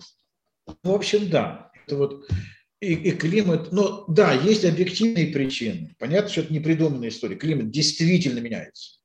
Но почему эта тема стала а, актуальной в экономической сфере? Вот потому что теперь мы играем в долгую. Mm. Да, это это. А, а, а вот если посмотреть да. на ситуацию еще вот такую, какая-то странная разворачивается, то есть, ну, странная, возможно, просто для меня в силу того, что у меня нету достаточной данных и вообще я не понимаю, о чем идет речь, да, но в целом, вот скажем так, что с одной стороны, ну, все э, ориентированы на какую-то декарбонизацию там в перспективе, там, не знаю, там 10, 20, 30 лет, да, и в то же время по миру идет массовое закрытие атомных электростанций. То есть, по сути, еще не перепрыгнули. И, казалось бы, относительно во все carbon emission атомные электростанции генерируют относительно с точки зрения экологии clean energy. И понятно, что там есть как бы какая-то страх там после там Фукушимы, там Three Mile Island, Чернобыль. Ну, в общем, понятно, непонятно, но они есть они работают, они генерят относительно чистую энергию. Есть спрос на декарбонизацию, соответственно, идет э, закрытие там каких-то угольных месторождений. То есть получается, что, однако, при всем при этом растет спрос на электричество. У нас там куча гаджетов, электрокары и так далее. То есть снижается с одной стороны, снижается с другой стороны. Там ветряки и солнечная энергия как бы набирает обороты, но я не знаю, насколько как бы они эффективны вот на таком массовом росте и снижении мощностей. И такое ощущение, что как будто это поезд, который катится в пропасть, и когда он туда упрется, те компании, которые вот, нефтяные останутся, их ребят скажут, расчехляйте ваше месторождение, мы в жопе. У нас света нету, массовое отключение, мы тут разрушили все атомные электростанции, ветряков еще не настроили, и нам нужно откуда-то брать энергию. У нас у каждого там по 50 гаджетов, их нечем заряжать. Вот это что за история? Ну, вы ее немножечко, мне кажется, э, э, как сказать, шаржировали, да, то есть э, обострили. Она не так выглядит. Во-первых, э, отказ от атомных станций не носит повсеместного характера. Как это? В Америке, в Европе, в Германии, во Франции? Немцы, да. Немцы, да. Японцы, напуганные Фукушимой, тоже да. Но сейчас они уже думают. Значит, э, думают. Французы никогда не сказали «нет» атому, они только сказали, что в условиях меняющегося климата нынешние атомные станции – это головная боль. Потому что, во-первых, они не гибкие, да? они работают только в базе, ты не можешь э, маневрировать да, выработкой энергии с помощью атомной станции. Во-вторых, они в условиях нынешнего, даже нынешнего уже климата, они перегреваются. То есть, грубо говоря, они охлаждаются водой из ближайшего водоема, водоем нагревается – и они не могут этой воду охладить до нужных температур, возникают риски аварии, они нужно вырубать, черт матери, целиком атомную станцию. Да? Это, это действительно главная боль. Шведы никогда не сказали «нет». Но они, правда, не сказали и «да». То есть непонятно, вот станция будет выходить, там у них срок службы будет заканчиваться, будут они строить новую или нет, думают, ничего не сказали. Но Одновременно, обратите внимание, вышел очередной там доклад Международного энергетического агентства, в котором есть красный сценарий декарбонизации. Красный. Красный, в отличие от зеленого, это как раз атом. Да? То есть Международное энергетическое агентство видит в качестве одной из возможностей да, делать ставку на не солнце, ветер и водород, да, а на атом. Более того, те же европейцы в прошлом году дополнили свою зеленую таксономию атомными станциями с диким количеством оговорок, что они должны быть там повышенной безопасности, бла-бла-бла, они должны быть малой мощности, потому что, да, чтобы можно было как-то вот эту гибкость обеспечить, как бы, да. Вот. А в случае чего, чтобы последствия были не слишком тяжелые, потому что, ну, вы же понимаете, там, с одной стороны, конечно, хочется быть как бы э, низкоуглеродными и так далее. Но с другой стороны, есть такая неприятность, как международный терроризм. Да? И, и, слушайте, если взорвали башни-близнецы, что им их остановит от взорвать, не дай бог, атомную станцию? Ну так а сколько на данный момент времени, с учетом радикальной группы, сколько по всему миру, я просто сейчас не знаю цифру, атомных электростанций? Ну, наверное, сотни.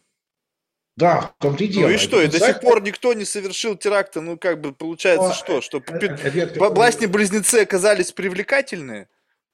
Братья-близнецы оказались привлекательными, да, потому что они очень высоко, и там к ним нашли как подобраться. Ну, вот. а, а это объекты, которые, понятно, что охраняются особым образом, там все, там, там так просто с казачка вопрос не решишь, там специальной секретности, допуск и так далее. Но, но, но в любом случае это потенциально опасный объект, атомный объект на территории, да, который либо сам может, так сказать, черт и чего с ним случится, там одно неосторожное движение, как бы и все. Либо какая-нибудь намеренная террористическая атака на этот объект. То есть это действительно объект очень повышенный. Не, ну просто вы только что сказали, что там от загрязнения угля только в Америке там 7 миллионов человек погибло. Да, да, Если да, суммировать да, все погибло. количество людей, которые погибло в результате знаю, аварий там, на атомных электростанциях, это не больше 100 человек. Ну, я видел такие оценки тоже, хотя они не совсем корректные. Там, там последствия. В момент взрыва, да, но там потом еще есть последствия, так сказать, долгосрочные. Там, но это не 7 миллионов в год. Нет, не 7 миллионов в год. Согласен. Да? От, от э, сердцедержащих выбросов э, атомных этих самых угольных станций умирает больше народу, действительно. Но их и больше по мощностям, как бы, да. Вот, они действительно, действительно, так сказать, дымят и так далее расположены они прямо вблизи объектов, а атомные станции все-таки не расположены вблизи объектов. Поэтому тут, тут много чего. Много чего. И это скорее действительно, это скорее потенциальная угроза, но после Чернобыля и Фукушимы такая уж и потенциальная, как бы, да.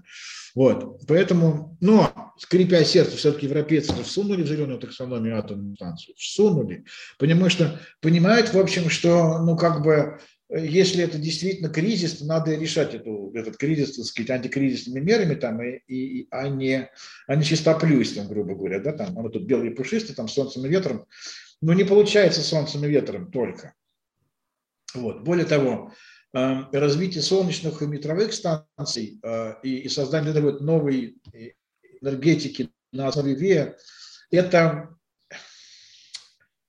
это не просто другая экономика, это другое мироустройство. То есть вам нужны, грубо говоря, интерконнекторы, да, то есть вам надо, причем на довольно широкой географии, что там штиль, предположим, да, э, облачный штиль в одном месте можно было компенсировать солнцем и ветром за многие тысячи километров отсюда, где этот циклон, понимаете, не сказывается, где антициклон стоит. То есть вам нужно иметь глобальную систему. Она предполагает, конечно, некоторые это отказ от суверенитета. Ну, я понимаю, что Евросоюз – это уже отказ от суверенитета. Я понимаю. Но там мы также понимаем, что там есть разные тренды, разные тенденции. Выход, выход в Великобритании – это скорее да, такая, такая центробежная, в общем, такая тенденция, не центростремительная. Поэтому там, там не так все просто. Но, но в принципе, это, это другая культура, это другое мироустройство. Более того, я могу вам сказать, что две книжки выходило, есть такая ассоциация, называется ВИРЭН. международное агентство по возобновляемой энергетике. Да? Вот у них вышло две книжки. Одна книжка называлась значит, «Геополитика зеленой энергетики», а вторая называется, продолжение этого было «Геополитика э, водородной энергетики». Как раз про то, как меняются центры силы политической или геополитической в связи с изменением структуры мировой энергетики да, и появлением там такого дополнительного элемента, как водород. Да. Очень серьезное исследование. Мне иногда даже кажется, что вот, вот это вот нынешнее обострение, в котором мы живем, да, это, это отчасти, я думаю, не знаю в какой степени только, но отчасти есть реакция на вот это вот происходящее на наших глазах изменение мироустройства и изменение центра силы. Россия, как э, энергетическая держава, поставляющая в мир больше всего углеводородов, явно в этой новой парадигме теряет свой экономический вес и политический вес. Да? И, и, и возможно, то, что мы наблюдаем сегодня, это попытка остановить время. Да? Закрепить больше территорий, которые будут зависимы от энергоносителей. Ну, просто даже просто дестабилизировать ситуацию, не дать этому процессу развиваться дальше. Mm. Ну, все, все я не уверен, что это хорошее решение. Я, я уверен, что наоборот. Это не, не, неловкое движение, это такая отчаянная попытка. Но она скорее ускорит э, процесс декарбонизации, перехода к новым источникам, чем замедлит. Вот. Потому что казалось, ну куда они денутся, типа, да, сейчас прогнотят и все, а они нет. Они закусили ее дела, на самом деле. Они даже готовы испытывать временные неудобства, но только... Вот, это вот, только... вот эта ситуация тоже очень любопытна. Вот а, они готовы испытывать некоторые неудобства. И вот сидит, грубо говоря, правящая какая-то элита. У них неудобства не будет. Они там все миллионеры, там мультимиллионеры. Даже если электричество вырастет в цене в три раза, ну они как-то с этим будут жить. Какого неудобства они испытают? Ну, никакого. А спросили ли они у людей, которые будут вынуждены просто изменить условия жизни? Вот уже очевидно, что нет, выросли... Зря. Не, не, не, нет. Вы понимаете, вот э, я тоже на самом деле об этом думал долго, как чисто с экономической точки зрения, да, например, mm. например, вот хорошо, вот мы говорим о том, что для перехода на зеленую парадигму там, развития энергетики, значит, надо... 12 ежегодно... лет голода. Не-не-не, нет. Надо ежегодно инвестировать там 2 триллиона долларов uh-huh. в ближайшие 5 лет, и потом 4, еще 5 лет. 2 триллиона, 4, это, это невероятные цифры. Да? Вот. И, и в такой стране, как Россия, такие, э, такие бешеные инвестиции обязательно вызовут инфляцию. Да? Почему вот лидеры этого процесса не боятся инфляции? Почему Америка не боится инфляции? Почему Байден закладывает там 10, сколько там, не знаю, там 130 миллионов долларов, так сказать, там на озеленение транспорта, никто не вздрагивает. Что, печатают Почему? деньги, чем вздрагивать? Конечно, печатают, конечно, печатают. Но если ты печатаешь деньги, это же инфляция. Да, но они да? скрывают эту инфляцию. Они меняют постоянно потребительскую корзину. То есть они, у них говорят, что у них инфляции нет, на самом деле она не менее 7%. То есть как бы... Я не знаю, как какая бы... она. Она не бьет. Так вот, цен, цены на недвижимость, посмотрите, там, не знаю, 100 лет назад и сейчас цены на недвижимость выросли там в 300%, 300 тысяч процентов. Я не знаю, сколько это... там так посчитай по годам-то, сколько это получается. Получается, что недвижимость растет вне зависимости от... Прошли, не было кризисов. Все, все последнее время кризиса, начиная один из самых мощных кризисов в последнее время, как раз начался с краха рынка недвижимости. Там она была переоценена. Но это как раз была та история, когда, э, значит, это был пузырь, да? То есть мы видим, на самом деле, на финансовых рынках возникают пузыри, был там доткомовский пузырь, был вот пузырь недвижимости, как бы, да. Это плохо, плохо регулируемые рынки, когда вдруг какие-то деньги э, накапливаются в каком-то одном сегменте, там, значит, возникает перегрев, и потом, значит, ну, взрывается, как бы, да, и все. Экономика начинает падать. Но вот э, мне кажется как раз, что зеленая экономика, это, она, ну, по крайней мере, пока, она не очень пузырится, потому что, потому что это деньги, которые вот как вам сказать-то, они, а, а, они овеществляются вот в энергетических объектах, они не, не растекаются по рынку, они превращаются в объекты э, энергетики. Это первое. Второе, очень важно, мне кажется, тоже, особенно для развитых стран это важно, важно, что не энергетика главный, э, э, как вам сказать, главный источник издержек в экономике. Да? Вот, настолько высокоэффективная экономика, что доля энергетических издержек там относительно мала. Да? То есть вот и гораздо и очень высокая доля издержек, связанных с там, рабочей силой, с трудом. Да? Высокая, высокая продолжительность труда и, и высокая очень энергетическая эффективность. Поэтому, поэтому это не так страшно получается. И, и в-третьих, конечно, это вот всевозможные э, схемы поддержки вот малоимущих, да, вот этих вот уязвимых социальных групп, малого бизнеса там, и так далее, и так далее. Я так они уже деле, уязвимы, и они уже на, находятся в этой ну, ситуации. Вот, а сейчас еще эле- электричество вырастет в два раза, ну, топливо вырастет в два раза. Ну, значит, они же как-то выживать должны. Слушайте, зарплата – это стоимость труда. Да, стоимость труда складывается из издержек на воспроизводство этого труда. Я вам экономику объясняю. Значит, если слагаемые стоимости труда да, возрастает, возрастает цена труда. Больше ничего. Да? Вот, вот, собственно говоря, и все. А, и они, они с этим справляются. Вот в чем проблема. Мы не справляемся с этим. То есть Набиулина прекрасно удерживает эту инфляцию, но у нас экономика не растет. Они даже умудряются там, 2-3% экономики при падающих издержках и, и, и 40% там доля заболеваемости в Германии.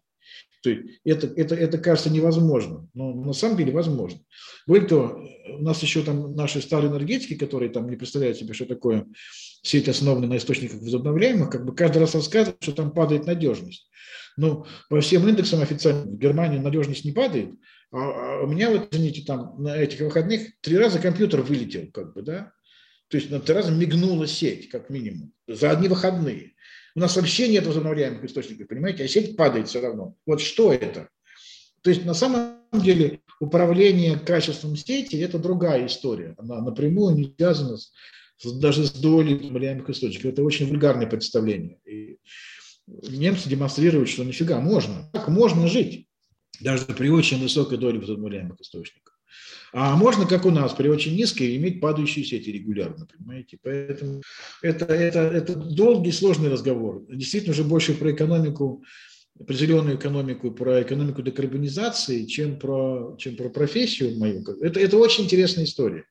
И на самом деле это, это такая новая, новая парадигма развития совсем, и поэтому на этом очень интересно смотреть. Очень интересно. И это, конечно, эксперимент, который мы все проживаем прямо вот здесь и сейчас. И у кого получится, у кого нет. Э, но пока, я даже должен сказать, что ну, ведь даже не Европа вот вместе взята, и не Америка вместе взята, как бы являются сегодня лидерами декарбонизации, а Китай – это же, это же, мы все время смотрим куда-то на Запад, как бы, да, но на самом деле, несмотря на все разговоры там и далее, мы все равно чувствуем себя частью скорее европейской цивилизации, чем азиатской, безусловно. Ну, я не знаю, мне кажется, это не, ну всякие... Китай там просто экологическая проблема. Там просто у них слишком там... много людей. Там них, угольные да. электростанции раз в две недели вводятся в эксплуатацию. Там просто как бы, ну, жопа. То есть там я же... смотрю на Европу, там ведь проблемы такой нету, но они громче всех кричат. И такое ощущение, что они просто пытаются стать лидерами зеленой повестки, зарабатывать на этом политические очки. И последствии деньги ну, в результате обложения всем я... углеродным налогом. Ну, подождите, но экономия, углеродный налог – это всего лишь инструмент. И нет не способ зарабатывать деньги, кстати. Налог весь возвращает обратно в экономику. Я о другом э, Китай большая экономика на самом деле, да, чем, чем европейская. Это, во-первых, там, конечно, полтора триллиона человек, полтора миллиарда человек народу там, там живет, да, как бы это, это миллиард, ну, уже с лишним точно, полтора еще, может, нет, но миллиард лишь точно. Это, это больше, чем, чем в Европе. Э, и, и, самое интересное, что это вот то, о чем там мы до можем вести там до ручки, да, вот такой, такое неустойчивое развитие. Вот китайцы конкретно до этой вот ручки дошли. И когда тебе нечем дышать, и когда сейчас ты вынужден срочно предпринимать меры для того, чтобы вывести там угольные станции из городов, для того, чтобы их возможно закрыть. То есть и, и даже вот они понимают прекрасно, что есть пределы совершенствования технологии, скажем, основанной на сжигании угля. Там, больше, чем сколько-то, ты все равно не можешь делать. Чтоб ты не, чтоб там но, но интересно, что, несмотря на то, что у них угольный ТЭЦ, у них, у них доля суперсовременных станций намного выше, чем у нас. Да? То есть Китай сегодня уже не позволяет себе не то что строить, а даже эксплуатировать станции, которые э, у нас по-прежнему в ходу. Да? То есть там супер, супер, супер критики, то есть там, там такие режимы горения, которых у нас даже близко нет. А у нас стоят котлы там 70-х, 60-х, 50-х угольные, да, то есть это какой-то просто рухлить, по-хорошему надо закрывать все. И китайцы в итоге такую задачу перед собой ставят. Но у них же сформулировано в явном виде построение первой в мире там, там, экологической цивилизации. Как бы, да, вот я цитирую. То есть, ну, конечно, они дошли до края, конечно, и отшатнулись в ужасе от этого. Как бы, да. Европа до этого ужаса пока еще не дошла. Хотя я должен сказать, что когда две Германии соединялись, то западная была в ужасе от восточной. Да? И когда говорят, вот, там, значит, там столько рабочих мест закрыли, это такой плохой, такой, такой пример, значит, вот это вот э, объединение, потому что одна пострадала, а другая нет. Но у них была дилемма. Когда они пришли на эти вот восточно-германские, по нашим меркам, вполне себе современное производство, те отставали на два поколения от западно-германских. И, и, и проще было срыть нахрен совсем, понимаете, чем дотягивать. Очень дорого было. Вот. Поэтому э, именно по соображениям экологическим. Но сегодня, когда мы ездим в Германию, мы же там как все чисто, там есть чем дышать, как бы, но э, цена этого была в том числе вот закрытие старых производств в Восточной Германии, потому что западные, они намного более экологичные. И по этим стандартам э, вот, воздействия на окружающую среду восточно-германские производства ну, ни в какую сравнение, просто ну, невозможно было. Ничему не соответствовали вообще. Как бы, да? Ну, я подозреваю, что и у нас тоже так же. Но в европейской части более-менее ничего. А вот там за Уралом как бы, да, это, это катастрофа на самом деле. Вот, поэтому, ну, ну, с этим что-то, конечно, надо делать. И, и вот эта вот попытка разными способами, но все-таки от края это отвернуть, это, от этой пропасти куда-то хотя бы в сторону, вот, эм, она, она, она, мне кажется, вполне оправдана. И она экономически оправдана, ну, в долгую, ну, в долгую. И это как раз вот мы переходим к тому, что э, ну, надо как-то, надо как-то вот, э, ну, в принципе, ведь этические нормы действуют точно так же. Вот в данный момент мне выгоднее обмануть, да? но, но это, это одноразово. То есть ты как бы один раз, ну, единственное, как что тебе поверить, как бы, да, то есть если ты один раз это себе позволяешь, завтра ты уже не сможешь провернуть. Да, с тобой не будут иметь дело. И ты на долгосрочном, так сказать, вот забеге ты потеряешь. То же самое и здесь. Вот в короткую удобно сейчас вот что-то такое быстро сделать, там, испортить половину окружающей среды, но заработать какую-то копейку. Но завтра эта испорченная окружающая среда не даст тебе заработать следующую копейку. Поэтому вот идея устойчивого развития – это да, я понимаю. Это, но вот быть... здесь очень любопытный момент. Ну, скажем так, что я могу э, пред, с точностью там, до, не знаю, до 99% поверить в то, что есть часть людей, которые уже, в принципе, свою копейку заработали и как бы в ужасе осознали, блин, а что же останется моим внукам? А теперь смотрим на большую часть мира. То есть сейчас забыли об этом одном проценте людей, которые там оказались внезапно в шоколаде. А, не, Тут не, не, есть не, Африка, вы... Индия, которые еще копейку не заработали которые Правильно. тоже хотят почувствовать, что значит заработать копейку, продвинуться в пирамиде Маслоу и задуматься о будущем. И да. плюс вот этого все. То есть я понимаю этическую компоненту этого всего, я понимаю заботу о будущем. Но вот как вот, насколько эти расчеты верны с точки зрения просто банального роста энергопотребления и роста стран третьего мира, ну, спроса же... на все это? Да-да-да, вы же помните, как это было. И была прекрасная идея как бы вот э, экспорта в развивающиеся страны.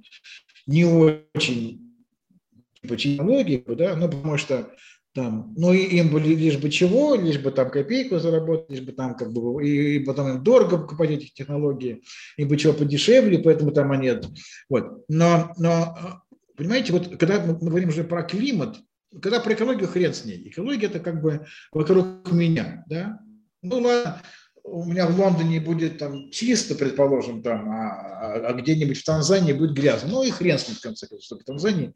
Вот они счастливы, как бы, и ладно. Вот. В конце концов, потом тоже в Лондон приедут, может. Но когда мы говорим про климат, это, это другая история. Получается, что где бы ты не э, создал грязное производство с выбросами парниковых газов, к тебе все равно прилетит через меняющийся климат. Климату все равно где выбрасывается. Вот в чем проблема. И вот эта вот идея экспорта грязных технологий в развивающиеся страны, вот, она тоже натолкнулась на ограничения, потому что, ну, а вот это даже такая возникла концепция утечек. Хорошо, я тут буду там давить, э, значит, создавая у там чистые производства, требуя, чтобы они были чистые, и они будут просто инвестировать и создавать грязный производство где-нибудь там в Латинской Америке или в Мне это невыгодно. Да? Лучше пускай у меня как бы под контролем будет, будет меньше. Вот. И, и, и эта вот концепция экспорта грязных больше не работает. Поэтому в чем заключается нынешняя идея? Нынешняя идея заключается в том, чтобы, во-первых, impact investments. Я инвестирую в Африку, но я инвестирую ответственно не в грязные технологии, а в чистые. Да? Я стремлюсь сделать так, чтобы эти чистые технологии дешевели. Если мы смотрим, как дешевеют там, солнечные панели или ветровые, ветровые станции, то это уму непостижимо там, там, в разы просто за короткий отрезок. Это способ э, перейти от экспорта грязных технологий к экспорту чистых технологий. Более того, Китай сегодня там в значительной степени этим и занимается. Да? Когда-то казалось, что ну, когда там они сделают суперсовременную технологию, там какую-нибудь ветровую, блин, они ее уже сделали. Я понимаю, что там датский Вестас не конкуренция, но следом идут пару китайских компаний, да, не европейские, не, не, там, не, не французские, не, не немецкие. То есть, то есть технологическое развитие вот лидеров развивающегося мира тоже как бы в эту сторону идет. И, и получается, вот это вот эта вот идея ESG, идея устойчивого развития, идея действительного развития, она, с одной стороны, ставит заслон, как нельзя этого делать, потому что не, не, решаешь проблему, усугубляешь ее. Как бы, с другой стороны, создает стимул для вот как бы нового витка и технологического развития, и, и, и вот новых подходов к инвестированию и всему на свете. И это действительно другая экономика. Интересно, что я вот смотрю там на эволюцию наших экономистов, типа уехавших, да, например, того же Гуриева. Вот пока он был в России, пока он был даже во главе Европейского банка реконструкции и развития, как главный экономист этого банка, он, он не так много, на самом деле, говорил про климат и экологию, но в последнее время каждое вот его там, появление на, на экране, да, он обязательно про это говорит. Повестка, тоже... агенда, следование это, общим, это, общим это, целям. Это, это, с одной стороны, это агенда, с другой стороны, ну, как бы современная экономика, не может не говорить уже этим языком. Да? То есть вот это сегодня такое вот общее место. А, даже для экономиста. Между прочим, я должен вот тоже а, отматывая назад сказать, что на самом деле первая серьезная Нобелевская премия в области вот климата да, была вручена экономисту, не физику, uh-huh. да, а, а экономисту, Уильяму Нордхаусу, как раз за то, что он вот соединил Э, климат и э, долгосрочные экономические прогнозы. И он получил, это был 18 год. А физики от климатологии получили Нобелевские премии только в прошлом году. То есть экономист на три года раньше физиков получил вот Нобелевку, настоящую Нобелевку, не Нобелевскую премию мира, а вот настоящую Нобелевку за э, исследования в области климата и воздействие климата на экономику, экономики на климат. И это, мне кажется, очень, очень характерно. Сейчас это, ну там, всякий раз, когда там получается Нобелевка по экономике, значит, что появился какой-то новый раздел экономической науки, который вот, в котором был достигнут какой-то очень серьезный прогресс. Вот в 2018 году это была вот эта именно история. До того там была премия тоже по экономике за, э, за экологию. Это была такая там, значит, э, теорема, не помню, уже забыл и фамилию автора э, этой теоремы там.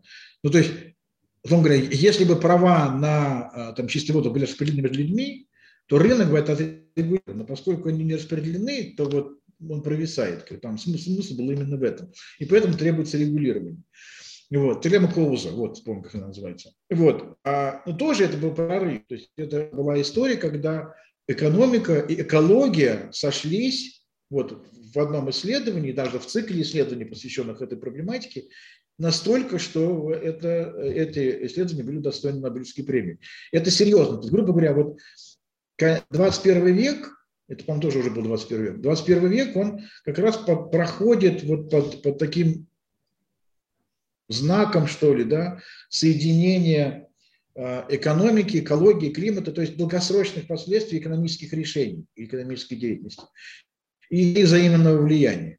И это, это чрезвычайно, мне кажется, важно. Поэтому вроде так получается, что как бы и, и моя профессиональная эволюция, она тоже как-то более или менее, как ни странно, так в миниатюре повторяет и вот эволюцию там, экономической мысли, как бы, да, вот от, от, от, от, от ну, таких теорий зарабатывания денег, да, там типа к, к теории э, обеспечения устойчивого неистощительного развития как необходимого условия для того, чтобы и я, и следующее поколение могли зарабатывать деньги. Вот я вам там сказал, что там, вот я когда-то там гордился тем, что я глубоко понимаю смысл вот, э, там, дисконтирования. Я даже в лекции студентам рассказываю, на самом деле, вот про, про то, как, как странно выглядит, когда мы говорим про экономику устойчивого развития, как странно выглядит дисконт, который обнуляет на самом деле там, доходы и значит, издержки а, а, а, из будущего. При переносе их в сегодняшнее время они как бы идут с нулевым весом. Вот. И альтернатива этому была бы, во-первых, не дисконтировать, а во-вторых, наоборот. И это этический тоже, на самом деле, момент такой, этический, почему мне так кажется. А, я даже такой пример приводил. Вот, вот современная картина, ну, живопись, да, вы говорите, современную живопись, и там а, как бы она вся построена на, на перспективе, да, то есть, грубо говоря, вот все линии сходятся где-то там за горизонтом. Uh-huh. Вот. Если вы берете, если вы берете старые фрески, например, Андрея Рублева, там обратная перспектива все линии сходятся к тебе. То есть, грубо говоря, то, что от тебя дальше, больше, чем ты. Да?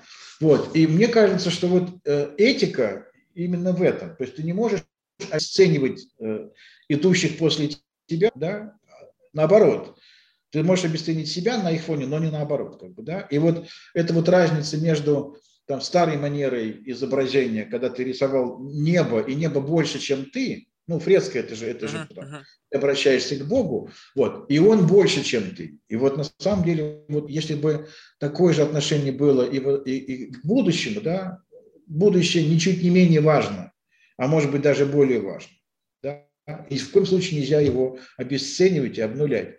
И тогда, и тогда это будет другая этика, и тогда будет другая экономика. Не экономика, основанная на дисконтинуум, то есть пренебрежении и будущем, как бы, да, а экономика, основанная на сохранении ресурсов для этого будущего. Это была бы другая экономика. В этом-то и любопытно, что как бы с точки зрения, знаете, такого, может быть, непрофессионального а, антропологического интереса, что вот, бы, вот это произошла, ведь вот у вас произошла такая органическая эволюция, у инвесторов происходит эта эволюция. Когда я как бы рассматриваю инвестиции уже не с точки зрения, сколько иксов я получу, а с точки зрения как бы смены перспективы, когда я думаю о том, что в будущем более важно, чем то, что мои потребности в текущем момент времени. То есть я просто хочу вот как бы поймать, вот как может человек вот изначально имеющий капиталистическое устройство, то есть я все максимизировал с целью извлечения прибыли. Вдруг под воздействием аргументов, там, науки, не знаю, там, ну, не знаю, реально просто вышел и смог, блин, думаешь, какого хрена. Ну, то есть вот эта трансформация. То есть получается, что в принципе люди даже вот, вот в таком сегменте очень циничном, то есть я все равно считаю, что финансы это очень циничная вещь. Там математика, экономика, это все вещи, где как бы либо ты заработал, либо ты не заработал. Но если даже здесь, на этом уровне происходит изменение в головах людей, значит, в принципе, люди способны меняться.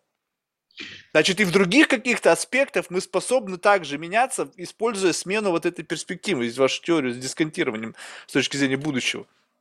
Ну Но вот как-то работает не совсем везде одинаково. Как-то вот здесь заработало, а здесь не заработало. Я думаю, это какой-то тренд, как будто бы, который на стероидах растет. То есть где-то там, то есть есть такая ширма классная. То есть понятно, что будущее, вот эта вся история. Но как будто бы там есть невидимый для обывателя стероид, который делает эту тему жизнеспособной. То есть вот как будто бы вот без этого тайного секретного элемента этого не работало все. То есть хочется верить просто в трансформацию органическую, Нет, что просто... Говорите. Вот, вы все правильно говорите, но, но, но, но я сказал, вот в чем, в чем проблема вот, вот, вот этого финансового мира, да, который основан на дисконтировании. Да? То есть ты, ты видишь 10 лет. Вот, если ты управляешь фондом пенсионным, то 10 лет это очень мало. То есть ты можешь профинансировать там что-то такое, там, и, и, и через, через когда твои пенсионеры будут обращаться, дайте мне эти деньги, которые я всю жизнь там откладывал, да, тебе будет нечего им дать. И это вот ужас, на самом деле, инвестиционного менеджера.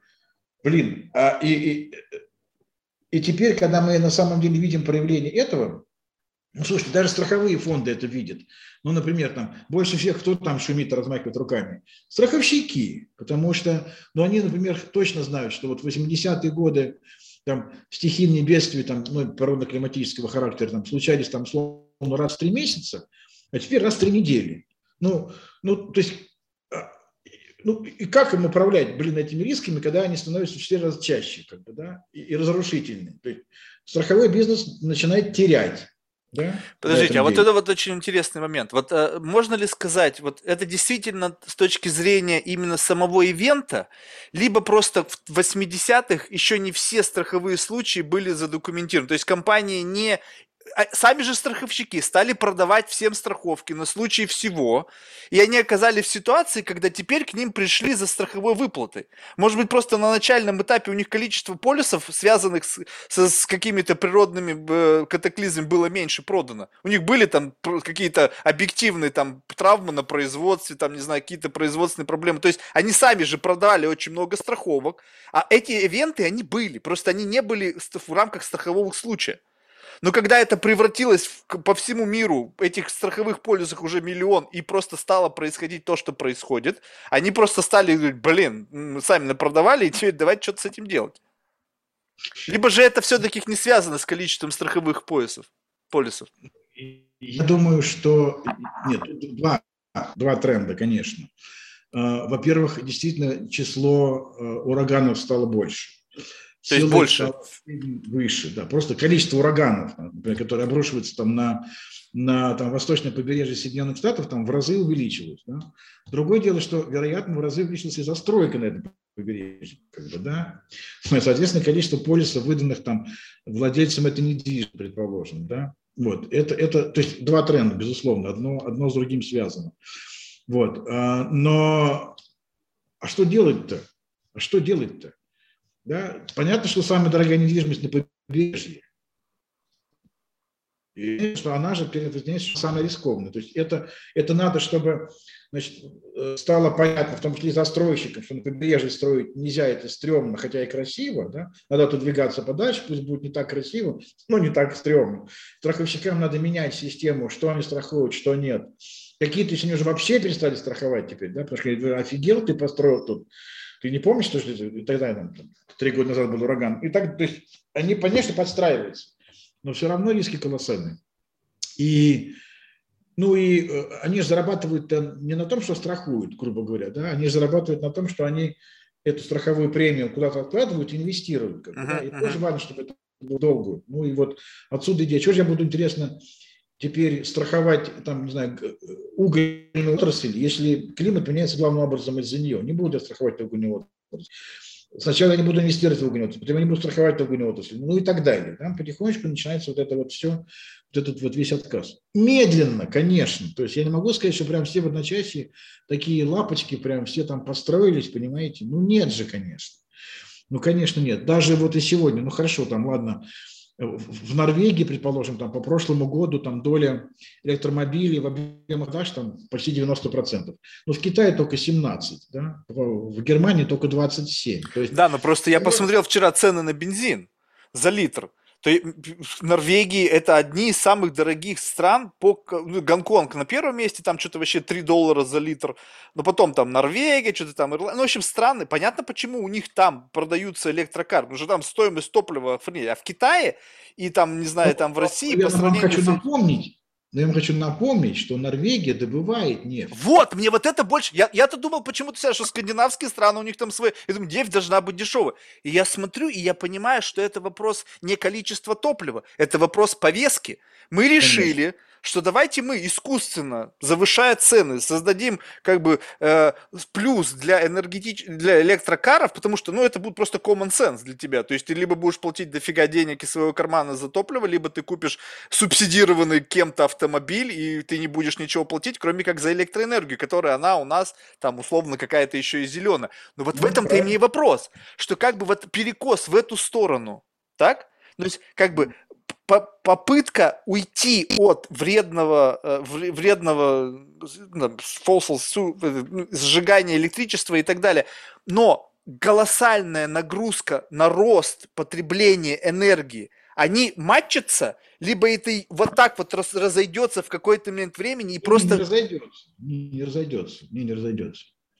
А, ну, Ну, слушайте, ну вот, ну, я не могу сказать, про, про Норвегию точно не разойдется, там, там избыточно больше. Так же, как и в Швеции, между прочим. Вот не, ну это крохотные яркий... страны на, на, на, на, на карте мира. То есть там, я имею в виду в глобальном масштабе, вот общее увеличение потребления в целом электричества и по поставка этого электричества на фоне снижения мощностей, не знаю, там закрытия атомных... Подождите, ну, ну, ну, мы же все время говорим о том, что как бы мы ни рассуждали, да, но ископаемое топливо конечно. Да? То есть мы все равно не можем сколько-нибудь достаточно долго, там, или там, тем более до бесконечности, продолжать выкачивать ресурсы да, из недр и их сжигать. Угу. Не, ну То есть, да. если мы будем только на вот, углеводороды, то они конечны, по большому счету. Да? Рано или поздно нам все равно придется переходить. И то, что сегодня появился это климатический она не отменила вот этого общего тренда на замену, она просто ускорила. То есть надо это делать не к концу века, а к середине. Mm. Вот, вот все, что изменилось. Но все же прекрасно понимают на самом деле, что ну, э, разведанные запасы конечно. Количество, так сказать, там, нефти, газа в недрах конечно. Уголь почти бесконечен, но, блин, ты не можешь все время сжигать уголь, потому что, ну, и по разным причинам. Ну, то есть, значит, все равно придется на что-то переходить. Просто вот климат и, и вот эта вот декарбонизация, это, это, это надо раньше, чем мы думали когда-то, понимаете? Вот, вот и все. Как обеспечить ну, вот это, обеспечить, ну да, это, это надо, и это трудно. И я говорю, но, но это, и мне кажется, что вот, вот эта вот идея, что это новая философия энергетики и новое мироустройство, когда, когда энергетика – это такой всеобщий ресурс. Да? И, опять, извините, что мы возвращаемся опять к этой ситуации, вот не только это вот, как скажем, горячая фаза, да, там конфликты с Европой, там, не знаю, там, с Западом, но и попытка, попытка использовать э, углеводородный шантаж, да, это крайне неэффективная вещь. То есть казалось, что куда они денутся, как бы, да, но в том-то все и дело, что они денутся. Стоп, вот это, кстати, тоже тема очень интересная. То есть, смотрите, с одной стороны есть углеводородный шантаж, а есть экономический шантаж. И как бы вот тут вот эта такая штука тоже интересная. В зависимости от того, у каждого, вот просто представьте себе, может быть, я заблуждаюсь, и тут вы как экономист меня поправите, но представим себе, что у каждого есть некий леверидж. У России, ну, единственный леверидж, который есть, это, наверное, их там природные ресурсы. Ну, то есть гигантские природные ресурсы, которые каким-то образом в силу того, что люди хотят избавиться от этого гнета, начинается девальвировать значимость этих ресурсов, потому что нафига нам это нужно, мы так сами себя приведем к катастрофе, давайте как бы нивелируем значимость, мы за зеленую энергию, ваш леверидж больше не работает, идите в жопу. Но, с другой стороны, есть Соединенные Штаты, которые владеют 60%, грубо говоря, всех активов, там они как-то сконцентрированы, они нехило применяют экономический леверидж. Раз, и мы вам там отключим условно, там, не знаю, SWIFT. Ну, то есть, как бы всегда, то есть это всегда разговор с позиции силы. Не, не углеводороды, так экономика. Не, не экономика, так, не знаю, территории или Нет, еще что-то там. Это, это разговор, э, все передергиваете, мне кажется. Да? Ну, окей. Да. Но мне, а, ну, давайте, Ну а что, эконом, экономический шантаж нельзя как бы вот так вот, вот посмотреть, как будто бы. Ну а как? Санкции это что? Кто шантажировал, скажите мне? Вот когда они нас шантажировали? Слушайте, конец 80-х американские куриные окорочка спасли Россию от голода, как бы, да? Начало 2000-х, появление там России, кредиты, займы Международного валютного фонда, Всемирного банка, вся эта замечательная система помогала России там создавать рынки и развиваться. И то есть это Кто все был альтруизм? Это все был альтруизм? Ну, ну тогда о чем речь? Это, это не помощь, это, была, это, это, это, это, бизнес, это, была это коммерция. Идея, это была идея, основанная на том, что экономика сотрудничества лучше, чем экономика вражды. Да? Нас никто это не стал да. наказывать за вот там предыдущие там 70 лет этого, значит, ужаса, который здесь был. Наоборот, постарались помочь. Но опять, это открываем учебник экономики, да, сравнительные экономические преимущества есть основа международной торговли. Да? Ну хорошо, пока мы там занимались всякой фигней и строили социализм, американцы развивали технологии. И то упустили. И то упустили, потому что выясняется, что половина американских технологических компаний имеют, так сказать, на самом деле свои цеха там в Китае, на Тайване, в Сингапуре, еще хрен знает где, но не в самой Америке. То есть Америка генерирует технологии, но не продукты. Продукты для нее, почему делают там черт знает где, как бы, да? Почему Трамп появился на самом деле? Как, как ответ на как бы экспорт рабочих мест получился, да? Верните хотя бы чуть-чуть назад. Но, но у Китая была другая конкурентное преимущество. Было конкурентное преимущество большой страны, которая индустриализировалась, которая эм, э, урбанизировалась, как бы, да, достаточно квалифицированная, относительно дешевая рабочая сила, быстро осваивающая навыки. Вот на, на этом симбиозе как бы и строится развитие. У тебя есть что-то, у него есть что-то другое, у этого что-то вот в этом обмене, а что такое обмен? Обмен возможен только в условиях сотрудничества и, и, и отсутствия вражды. Потому что если начинаешь ставить границы, заслон ВТО про это, вот ВТО, чтобы не было искусственных границ на пути, так сказать, движения товаров, ресурсов, услуг и так далее. Да? Или на то, чтобы они были равноправны, справедливы. Вот оно про это все. Вот.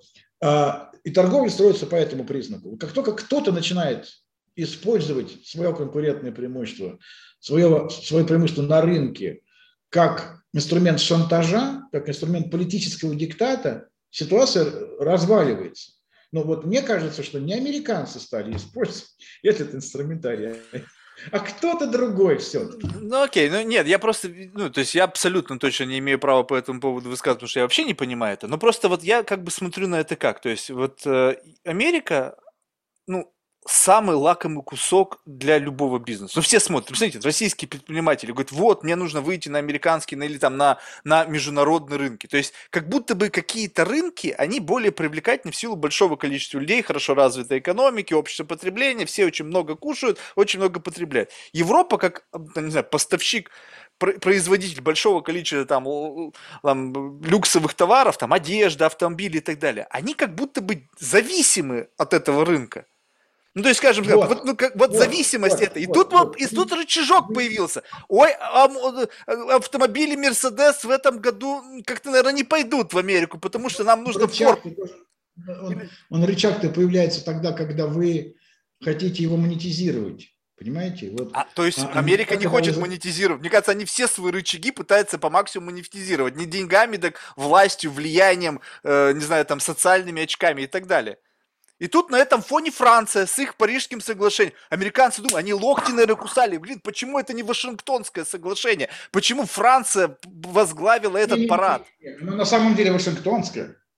А, вот, ну, назвали это, Парижским. Это, это на самом деле, э, это опять вопрос, что не, не важно, в каком месте это подписали.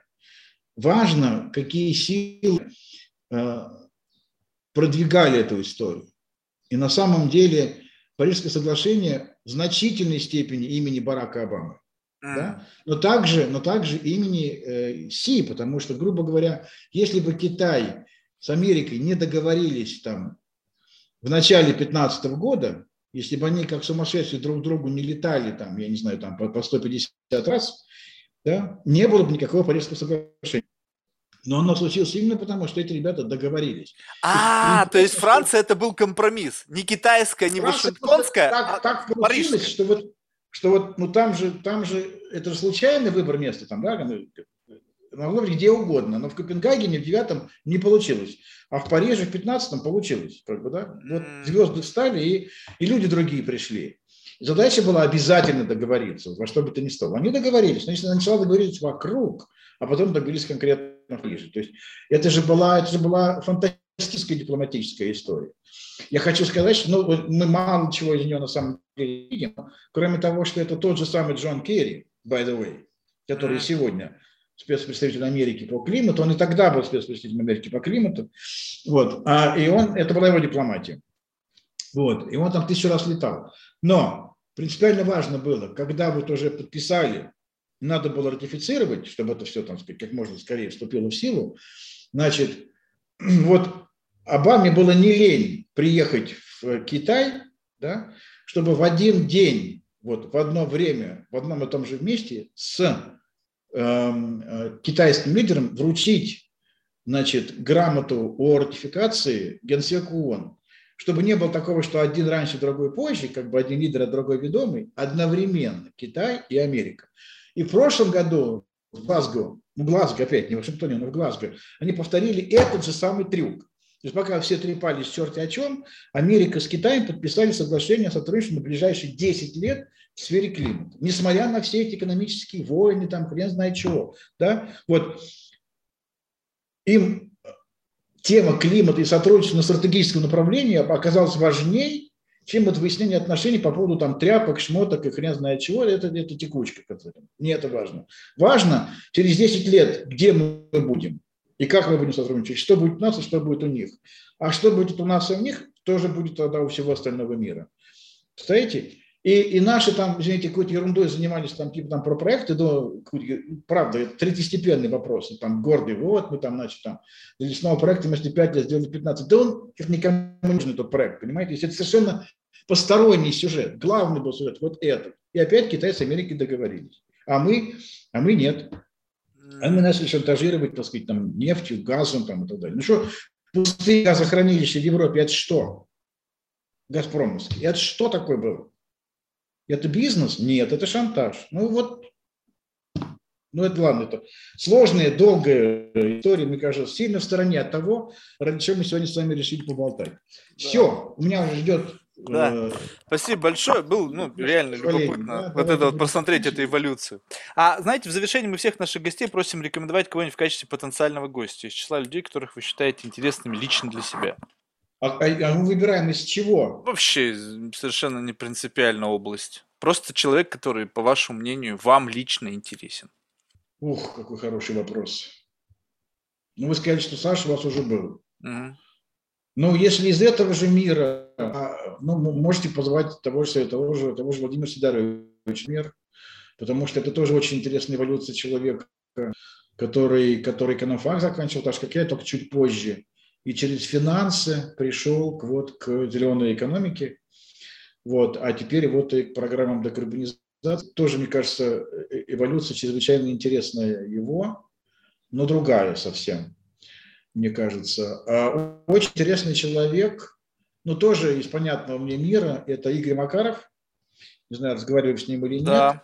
Это руководитель лаборатории экономики да, изменения климата в экономики. Если еще с ним не разговаривали, то очень рекомендую поговорить. Он классный совершенно.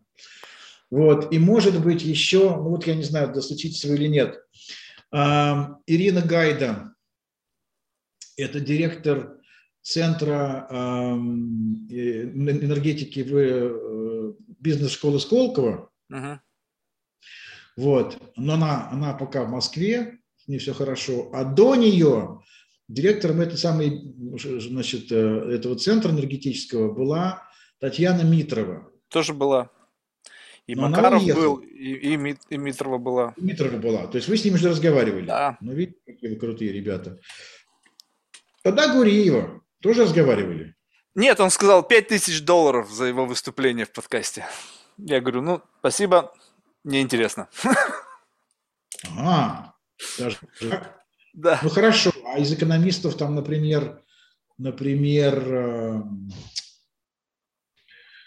о, Господи, Олег, который, который в Беркли сейчас, э, российский экономист. У него очень смешная фамилия. Сейчас. Ицхоки. Нет? А... Или с ним тоже разговаривали? Что-то знакомое. Могу просто мог забыть. Ну окей, запишу. Олег Ицхоки. Он, э, ну, наверное, он сейчас, по-моему, в Беркли живет и работает. Вот.